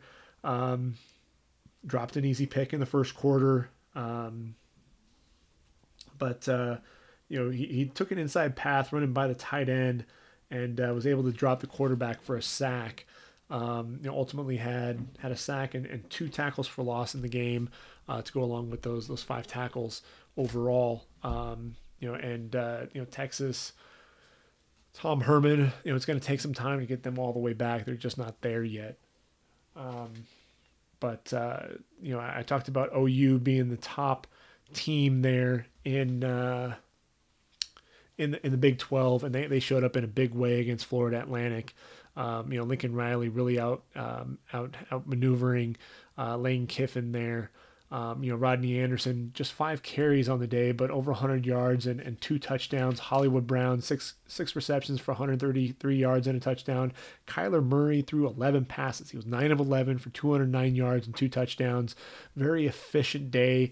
Um, you know, and, and it was one of those things to where I look at my notes here and I don't have a ton on this page uh, because there really wasn't, you know, the, the, game got out of hand, you know, 35 points in the first quarter. Um, you know, Rodney Anderson, just the burst, just one cut and go, um, you know, on a, on a 30 yard touchdown. Um, you know, he's, he just does just a, a big guy you know, get him north and south. He's a guy who I think is a downhill runner. You're not going to see a whole lot of him laterally, but you know, you get him out in space and he's going to run away from some people. Um, you know, if he can stay healthy, know, I think Rodney Anderson is somebody who you know has a legit chance at sneaking into the first round. Probably going to be an early day two pick though. Um, you know, I thought that uh, Bobby Evans on uh, on the left side you know of the line. I thought he struggled with speed a little bit off the edge. You know, to me, I think Bobby Evans is going to be a right tackle um, at the next level. Um, 6'5", 301 pounds. You know, he's a junior. Uh, to me, I think it would behoove him to to come back for one more season. Um, you know, like I said, Hollywood Brown. You know, the the speedster. You know, a, ran a sluggo. You know, ran ran by the cornerback and off coverage. Um, you know, I'm sorry, he, he actually didn't run by the cornerback and you know because they were sitting back and off coverage, but he was able to elevate, high point the football, make a play on the ball, um, had the speed to to run by a cornerback on a on a go route, um, you know, and uh, ultimately 65 yard touchdown. Um, you know the the safety took the tight end, so there wasn't any help over the top, and and, Brown ultimately scored on that play. Um, you know, Aziz Al-Shaair, you know, I think one of the better middle linebackers in the in uh, in the country, 6'2", 228 pounds for the Owls, showed some good instincts, shooting gaps, you know, being disruptive against the run, um, played well downhill, wrapping up the running back for tackle a loss. Um, he's already FAU's all-time leading tackler. I think the game really got out of hand, and you know, it was one of those things to where he wasn't really able to showcase all of his skills because you know their team was just really playing from behind uh, in a big way. Um, so yeah, o- OU definitely dominant, and uh, you know I'll be looking forward to seeing what they can do against a UCLA team that struggled uh, mightily against uh, Cincinnati. Ryan Finley and the NC State Wolfpack took on James Madison, the FCS champions, uh, beat them 24 to 13. Um, Finley, you know, an efficient day. You know, he's one of those guys who's not going to wow you necessarily, but you know, I thought he was very polished. You know, the biggest thing for me is is the anticipation. You know, throws very well. Um, you know, the timing routes, um, very accurate passer, and uh, you know, just had a had a had a solid day overall. Um, you know, that's the reason why you know he's he's one of my top quarterbacks uh, 29 of 43, 309 yards, two touchdowns. Um, doesn't have the best arm strength, but uh, just a guy, you know, he, he's one of those who can make up for that lack of arm strength with the timing, with the ball placement, um, you know, that, that anticipation, you know, throwing before the receivers are out of their breaks. Uh, I talked a lot about Kelvin Harmon as a potential sleeper uh, wide receiver for the Wolfpack, but the guy who really outplayed him was was Jakobi Meyers, uh, 6'2", 203 pounds. He's only a junior, but um, you know, you want to talk about a guy who was, you know, lining up in the slot and was repeatedly beating the corner. Um, you know, it was just you know excellent route runner. You know, excellent hands. Um, you know, and just really a, a go-to target for Ryan Finley. Um, and a, as the season goes along, Ryan Finley is going to need those guys to to step up for him. Um, so you know that's a guy that he's really I think going to rely on. You know James Madison was without you know five um, key defensive players. You know Rashad Robinson, you know the corner, um, you know legit pro prospect. He's out for the year, so he didn't. You know he obviously wasn't in the game. The, the guy that they're really going to have to lean on in the secondary is Jimmy Moreland. You know, he's 5'11, 175 pounds, not the biggest guy by any means, but uh, didn't see the ball thrown his way very much.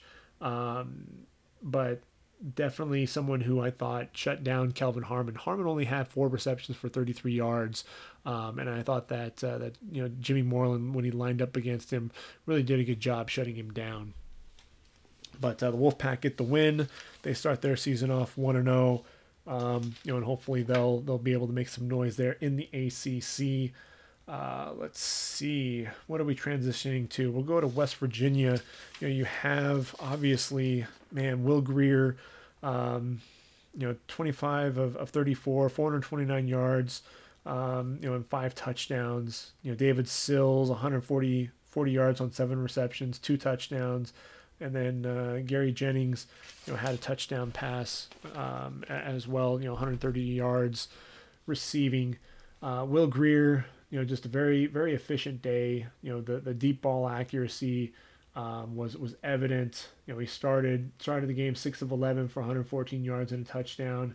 Um, you know, there were lots of misses to, to start out start out the game, um, but he, he's somebody who you know he's got that gunslinger mentality. You know, and I think he does a really good job you know, with that ball placement, knows where his receivers are going to go. He, he trusts Sills and, and Jennings to uh, to make a play on the football. Sills had an uncharacteristic drop in the in the red zone, but you know, a savvy receiver, excellent route runner, um, and a guy who just knows how to make plays and get it into the end zone.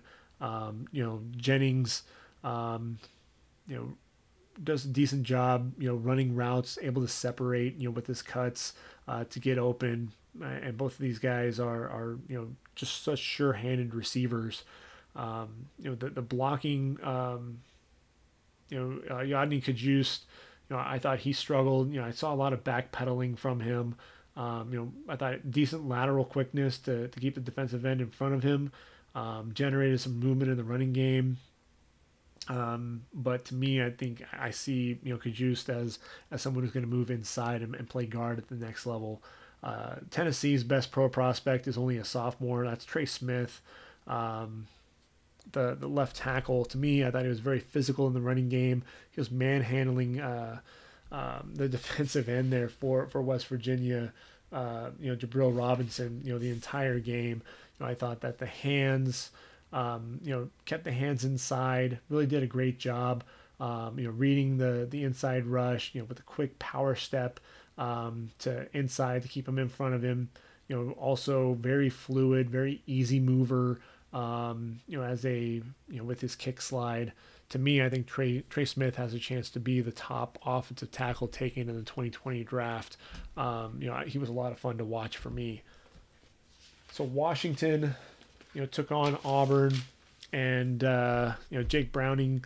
To me, you know, he's he's a game manager but I thought that there were a lot of a lot of plays that he made that were just you know some head scratchers, like the the uh, interception that he had. He was rolling out, was pressured with the blitz, and uh, ultimately tried to throw down the sideline. You know, instead of just throwing the ball away, it was well underthrown, and Jamel Dean, you know, was playing with the cast on his hand. Ultimately, pissed, uh, picked the pass off.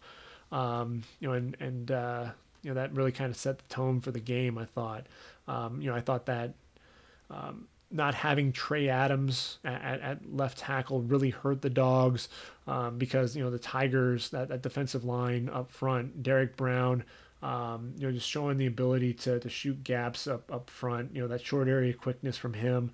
Um, you know, able to split double teams and, and pressure the quarterbacks. Um, you know, and, and also being disruptive, getting quick penetration against the run. He and Dontavius Russell, you know, Dontavius Russell showing some swim moves on the guards um, quick to, to penetrate into the backfield and, and, disrupt runs. Also got a sack on on, on Browning as well. Um, they were two that were a lot of fun to watch. Um, you know, Myles Gaskin ultimately uh, was able to break Napoleon uh, Kaufman's record as the all-time leading rusher at UW. Um, but uh, you know, Gaskin at the end of the day, you know, just rushed for uh, 75 yards on 17 carries. Um, the, the the quarterback, you know, I, I thought the quarterback play uh, from from Jarrett Stidham, you know, the, the, the junior to me, just very efficient. He's a very active, accurate quarterback. Um, you know, just someone who the ball placement, you really saw that it was evident. Um, you know, the back shoulder throws, I thought he did a r- really good job putting the ball on the money.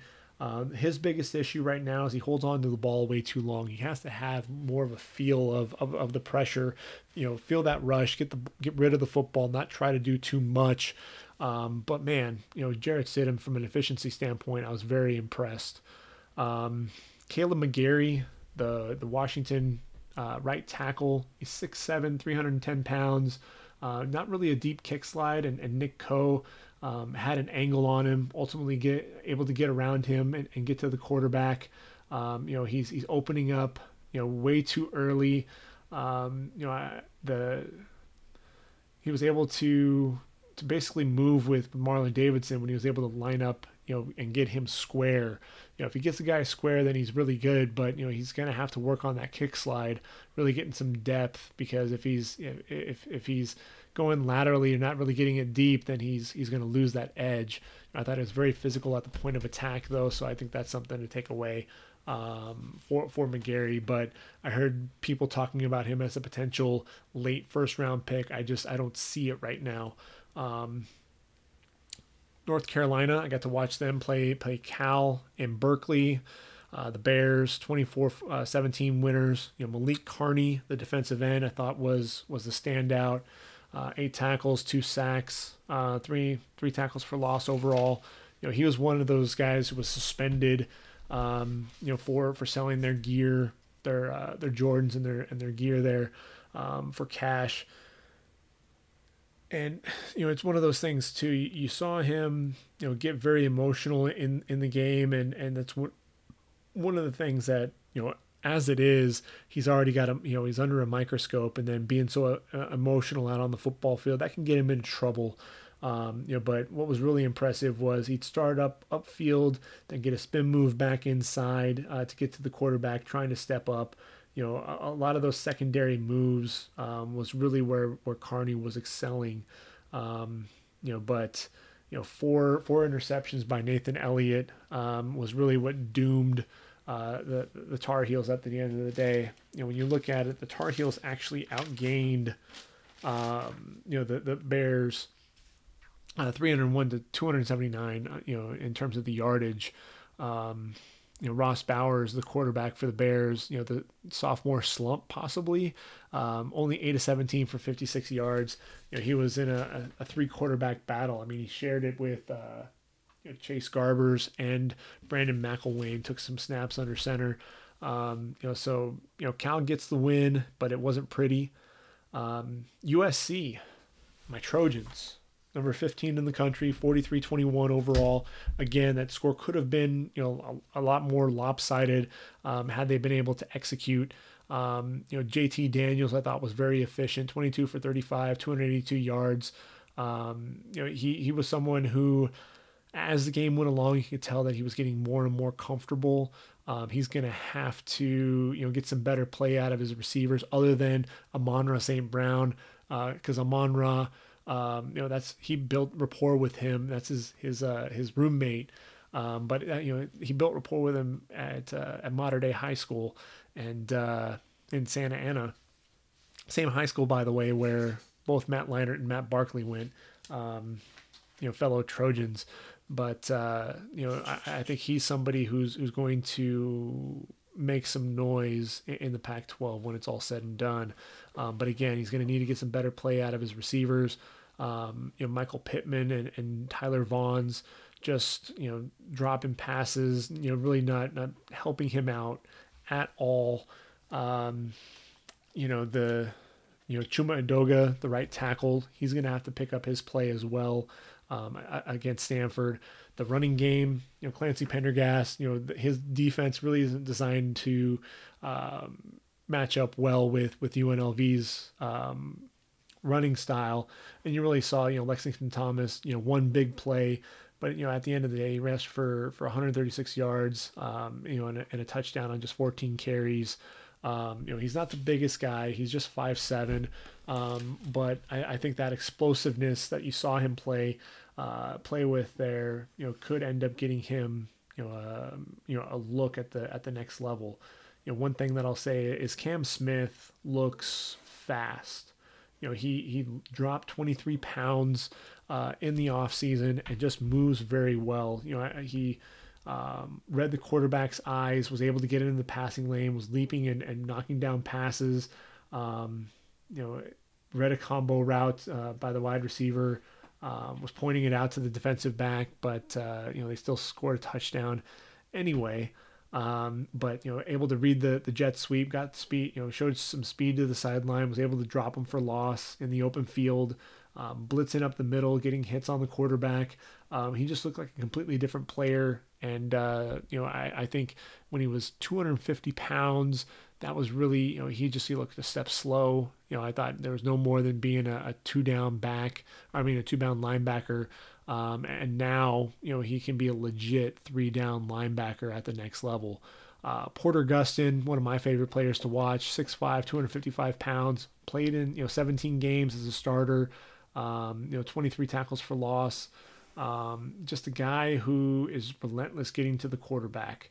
You know, the lateral quickness, spying the quarterback as well uh, in, in, the passing game. Um, but excellent hand usage, slapping the left tackle's hands, able to to dip and get outside. You know, um, you know, just does a really good job getting to the quarterback. Had one and a half sacks um, on the day. Um, you know, I, I think he using some of those secondary moves as well. Um, just that hand usage. You know, we talk about that a lot from the edge rushers. The good pass rushers have that hand usage, and he's one of those guys that was able to do that. Uh, Iman Marshall, you know, he had 27 pass breakups in his career at, uh, at SC uh, coming into the season. You know, 6'1", 205 pounds. Um, you know, and I, I think he, he's off to a good start. You know, in phase down the sideline against uh, you know a six four uh, wide receiver there and, and Kendal Keys, and uh, was able to high point the football and, and knock the ball away from the receiver. Um, you know, so it, it's one of those things to where Marshall, if he can continue to play the way that he is, finally live up to his potential, he has a chance to be one of the top cornerbacks taken in the draft. I think he has that type of athleticism. Um, you know, just really good balls, um, you know, uh, ball skills. Um, you know, hitting the receiver as the ball arrives to draw the ball free. Um, no separation, running in phase with the receiver. He just needs to be smart. Um, and, and if he can do that, then I think you know Iman Marshall's someone who could end up having a breakout season for the Trojans. Trojans get the win. They play Stanford. Um, really want to see what that run defense can do against uh, Bryce Love. Um, you know, always interesting when Bryce Love gets to line up against uh, against the Trojans. Um, speaking of the Pac-12 and uh, and LA schools, uh, USC's crosstown rival UCLA took on Cincinnati. Uh, Chip Kelly's debut got off to a rough start, wound up losing the game 26-17, and I'll tell you, Luke Fickell um, was very confident in their run game. You know, at, at, the end of the day, you know, they get into the red zone, uh, two fourth down conversions um, with with Mike Warren, the running back, you know, the, the sophomore running back, 5'11", 218 pounds, and was just dragging dragging tacklers, you know, and really just hitting the hole, and uh, was just a power back between the tackles. Um, you know, they were able to convert on fourth down, and then even on fourth and goal from the one yard line, was able to punch it in uh, to seal the win for the Bearcats. But I'll tell you what, you know, what really stood out to me was the play on the def- on the defensive side of the football. Uh, I thought the, the defensive tackles, both Marquise Copeland and um, Cortez Broughton, showed showed me that they can play at the next level. They're both 6'2", 290 pounds, and uh, you know Broughton was showing off uh, off the bull rush, able to drive his man back uh, repeatedly, uh, was getting penetration in the run game as well. Um, you know, when he would fire low off the ball, he'd get under the pad level of uh, of the right guard as well, and, and really just put him on on skates and drive him all the way back to the quarterback. Really thought Broughton was disruptive. Um, you know, Copeland. Um, you know, did a really good job as well, being stout at the point of attack, keeping the inside um, his inside arm free while being engaged with the center, able to drop the running back uh, for just a two yard gain in the hole. Um, you know, uh, he, he's somebody to me. Um, you know, showed some speed. You know, was un, unblocked on a play action. Uh, got into the pass, uh, passing lane, disrupt the quarterback's pass. Um, thought he did a really good job. You know, keeping the you know working continuing to work to the quarterback. I thought he was relentless in, in pursuit of the of the quarterback as well. Um, you know, and then finally Brian Wright, the the junior uh, linebacker. He's a converted defensive end and uh, just somebody to keep an eye on. Um, you know, there at Cincy, you know, I thought he did a good job um, playing all over the field. Um, you know, and, and uh, was one on one versus the the freshman running back. Um, you know, Casimir Allen, and was able to drop him for a four yard loss. Um, so some pretty good athleticism there from the 6'3", 235 pounder. Um, I'll tell you one thing: Jaelan Phillips, um, the sophomore, 6'5", 245 pounds, was playing defensive end a season ago, and now um, you know really looks more at home at outside linebacker in J- uh, Jerry Azzinaro's uh, defense. Um, he's a player to watch, someone who I think can start making some noise and get some some pretty decent draft stock um, for the the 2020 draft. Um, but uh, UCLA, you know, a loss in their first game um, to the Bearcats. Now they have OU. Um, you know, so there's there's a, definitely a, a, a, really good chance that the Bruins can start the season 0 2 for Chip Kelly. Um, Jim Mora Jr. You know didn't really you know do a, any any services there. You know I thought that uh, the cover was left a little dry there in uh, in UCLA. So it's going to take Chip Kelly a little bit of time to get his guys in there um, to really turn things around. Um, Alabama, number one overall, you know, took you know just beat the the heck out of out of Louisville, um, you know, 51-14. Um, clearly, you know, Tua Tagovailoa um, is is the starter there. Uh, the sophomore, he's going to be um, draft eligible next season, but uh, just the arm strength, the arm talent was there.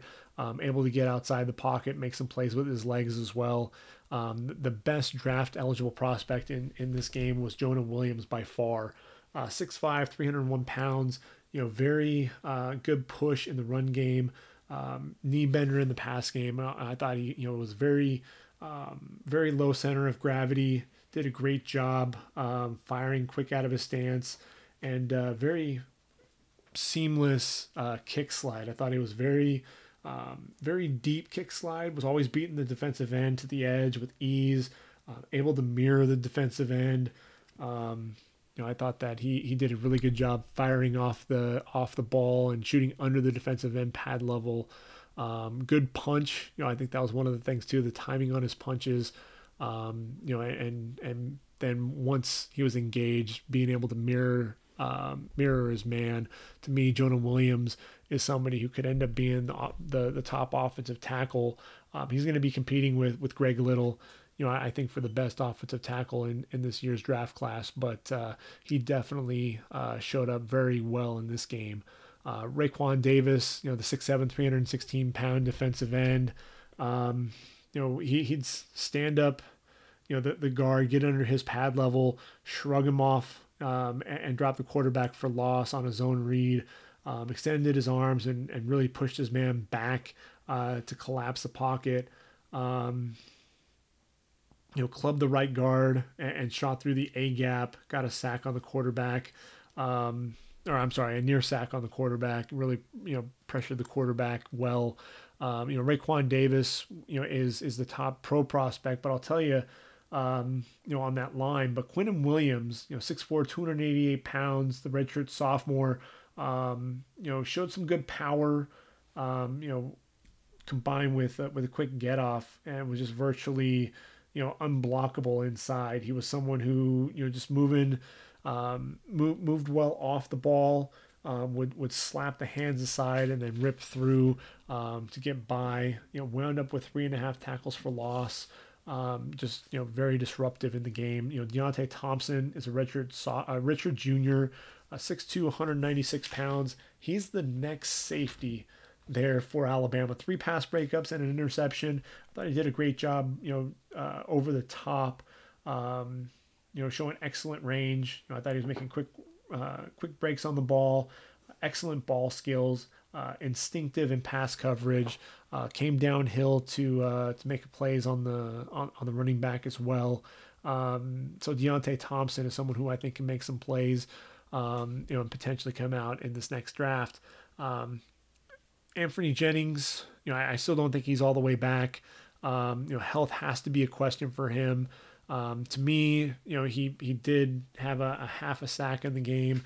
I don't think he's all that disruptive right now.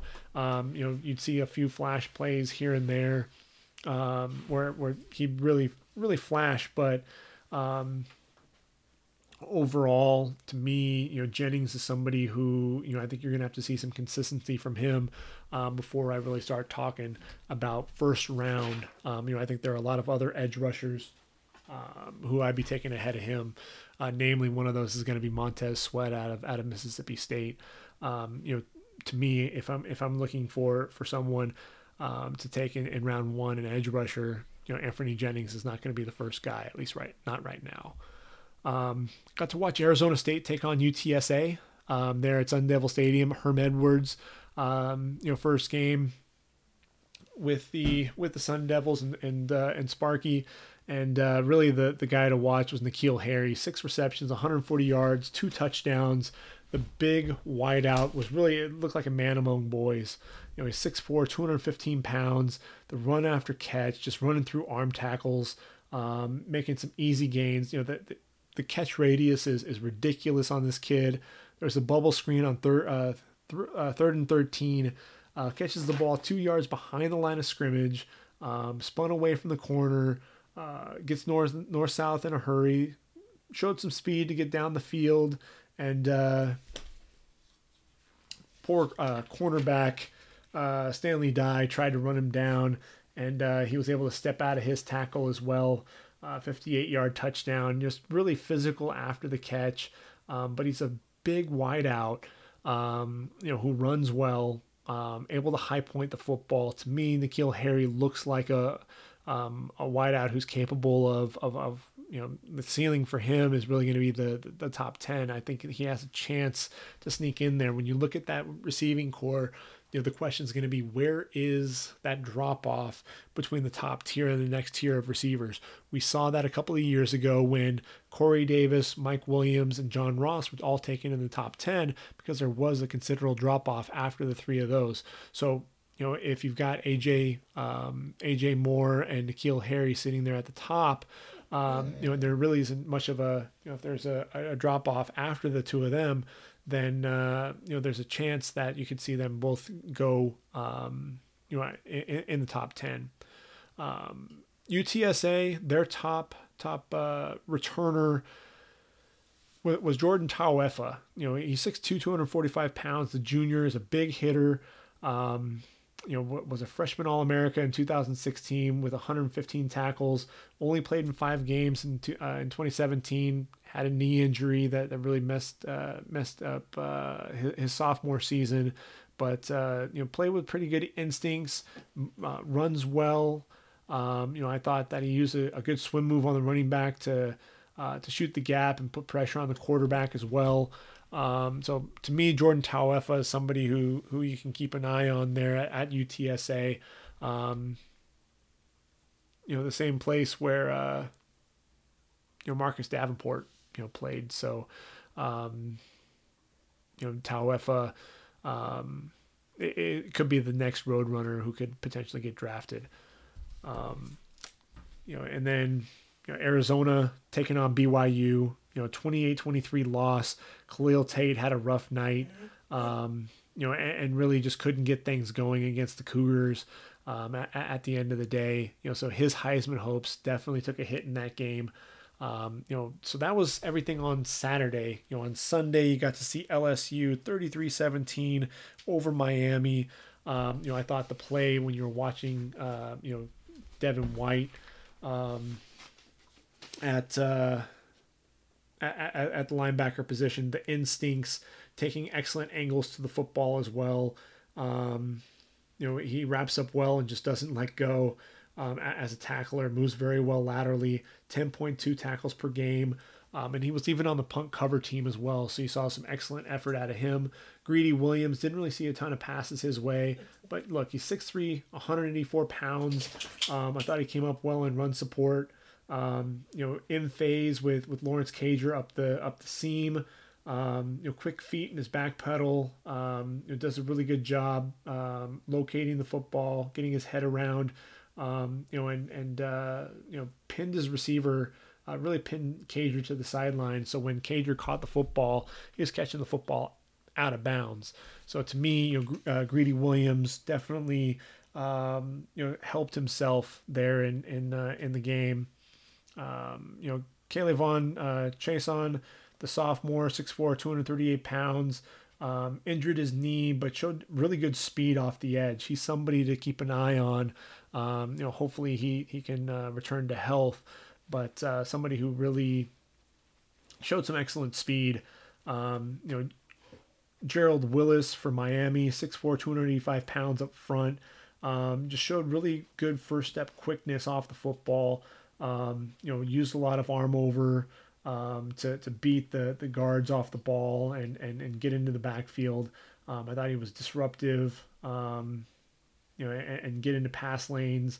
Um, you know, second and goal from the two yard line was able to get into the passing lane and, and leap for a, you know, to knock down a pass.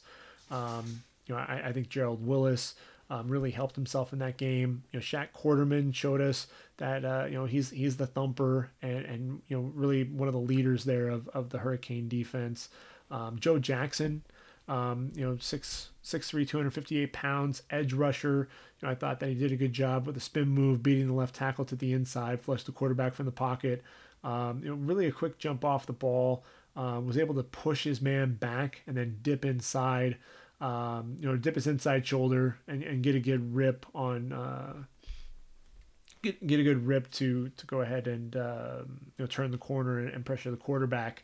Um, Joe Jackson didn't get to the quarterback much, but I thought he was very disruptive. You know, he was able to get under the, the left tackle's pad level and uh, really a um, bull rush, um, drive his man back into the quarterback. You know, showed some speed off the edge as well.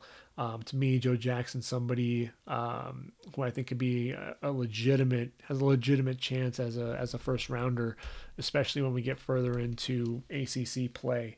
Um, so LSU definitely the, kind of the surprise, you know, uh, team.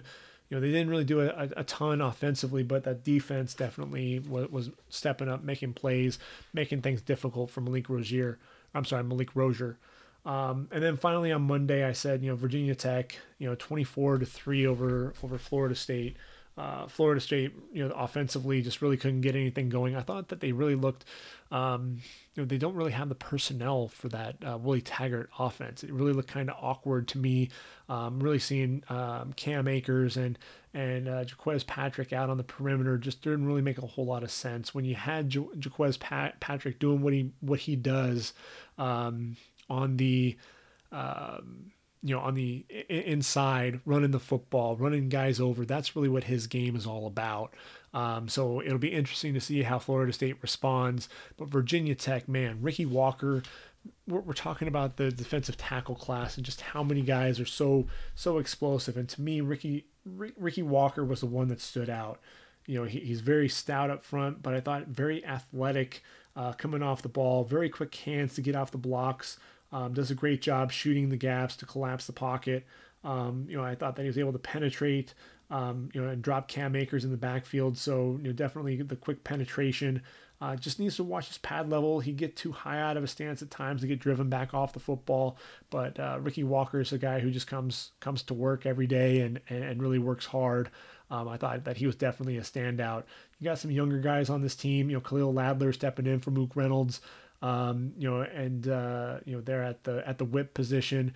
Um, you know, Houshun uh, Gaines and uh, you know and Trevon Hill, a couple of junior ed, edge rushers. Um, both about you know 6'3", 6'4", 235, 240 pounds.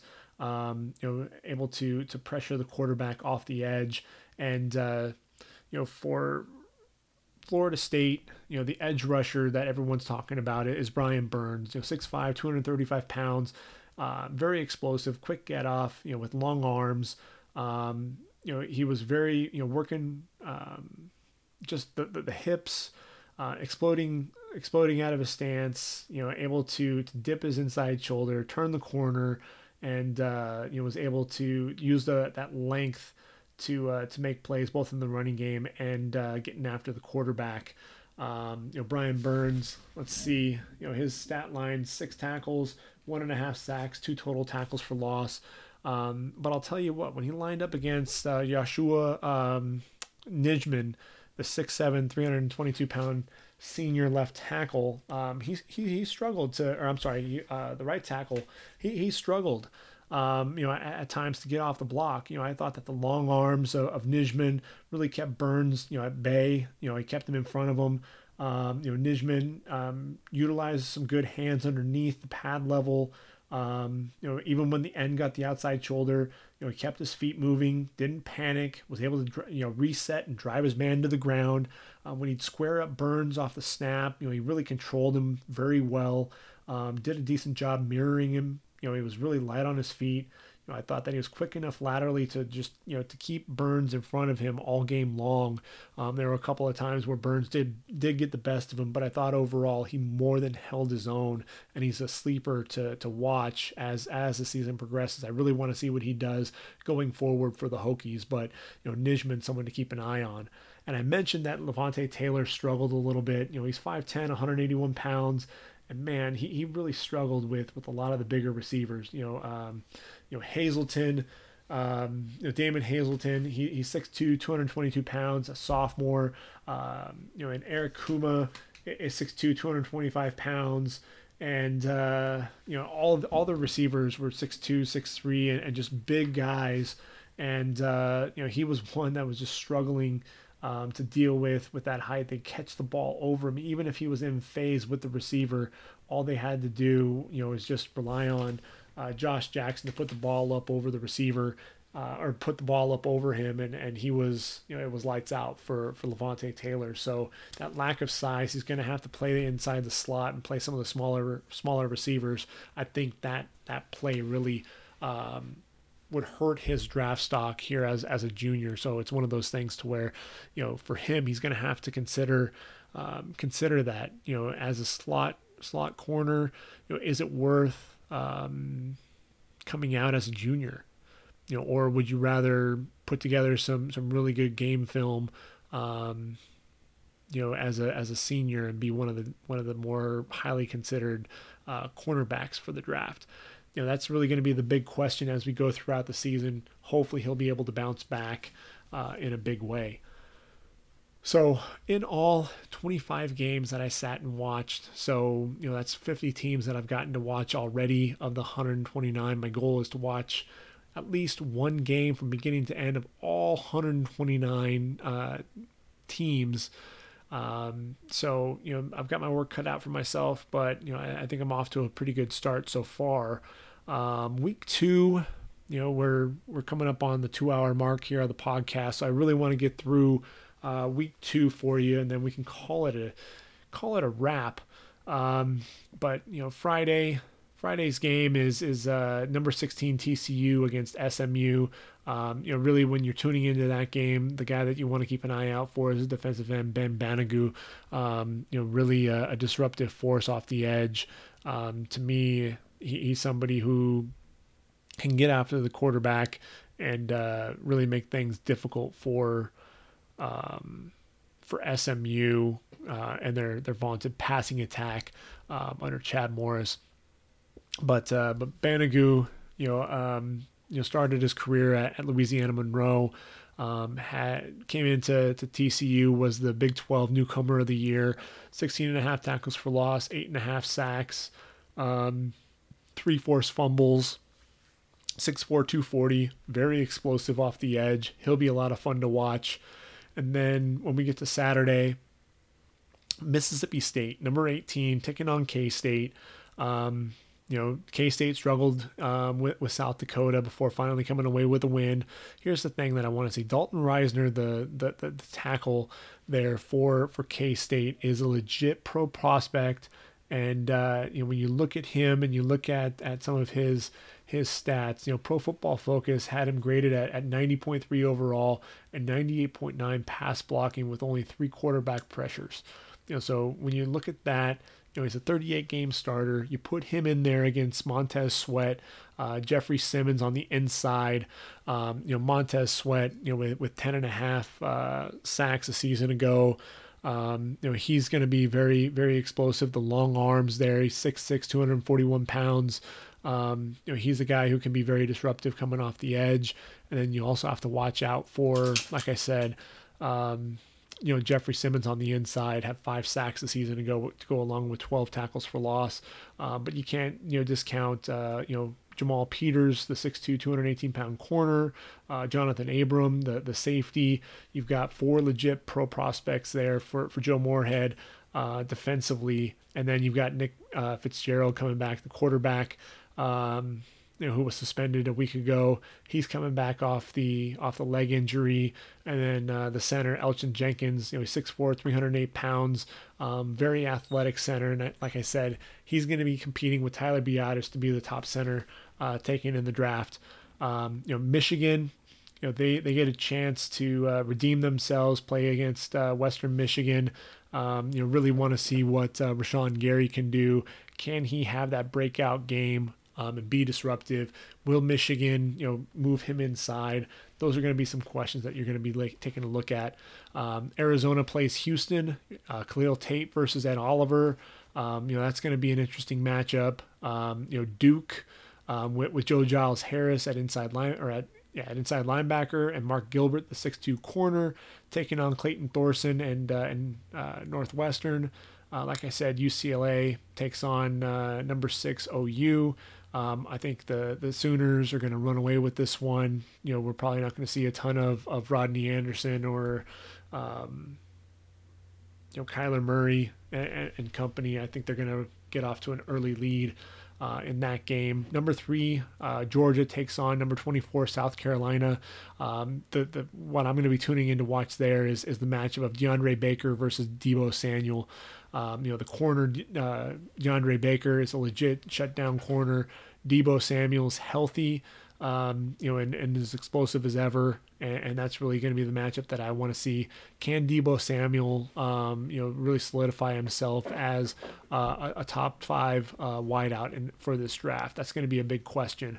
Um, you know, Buffalo, you know, um, they had an easy time with uh, Delaware State, 48 to 10.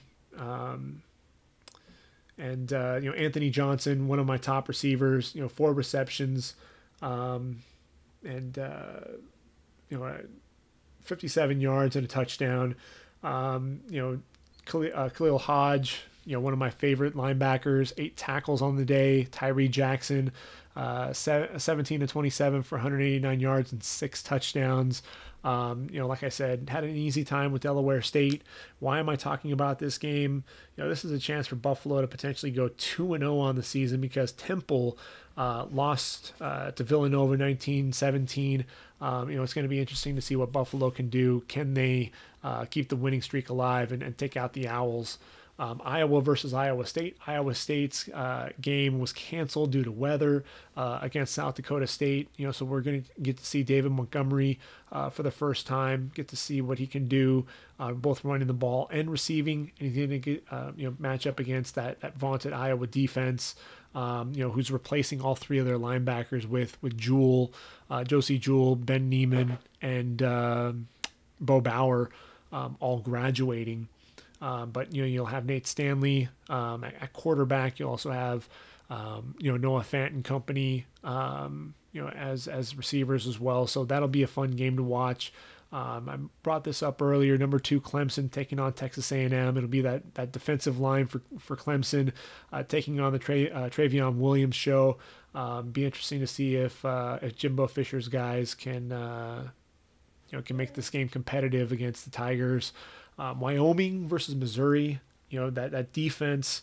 You know, I know Wyoming, you know, ultimately lost to um, to Washington State, but uh, I want to see what that defense can do. I want to see what uh, Johanna uh, Gaffon and uh, and Carl Granderson can do against that, that Michigan or that Missouri uh, offensive front.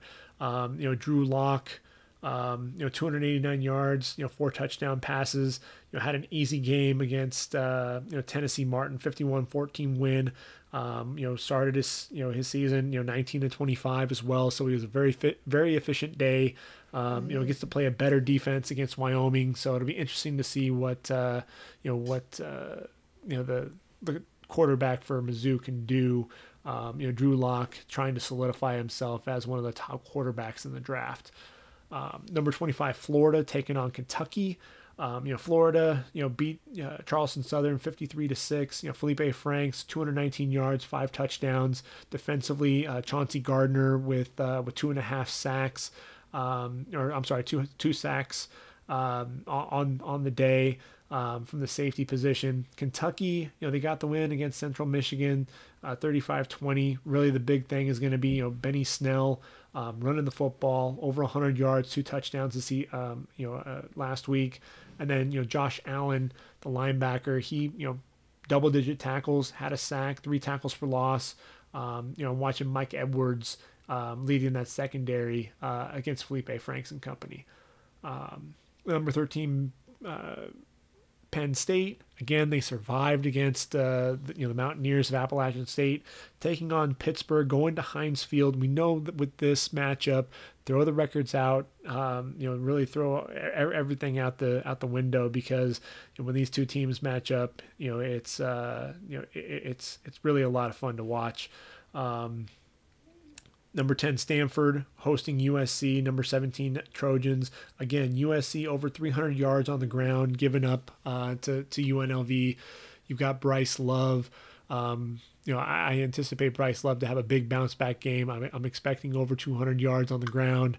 Um, you know, unless uh, Clancy Pendergast, you know, uh, you know the the defensive coordinator for the Trojans. If he can get a, a game plan going, Cam Smith, Porter Gustin, really got to take a look and see what you know Rocky Long's team was able to do. They were able to really bottle up, um, you know, Bryce Love before they can get things going. Um, you know, my lab Figaro wants to say hi. She's wanting a little bit of attention here right now as I'm wrapping up the podcast. So, hi Figaro but yeah, you know, really, you know, want to see what JT Daniels can do against Stanford and uh, and that defense. Um, defense was pretty stout, but again, you know, San Diego State, um, you know, not much of a passing attack. Um, so you know, all the the weapons there.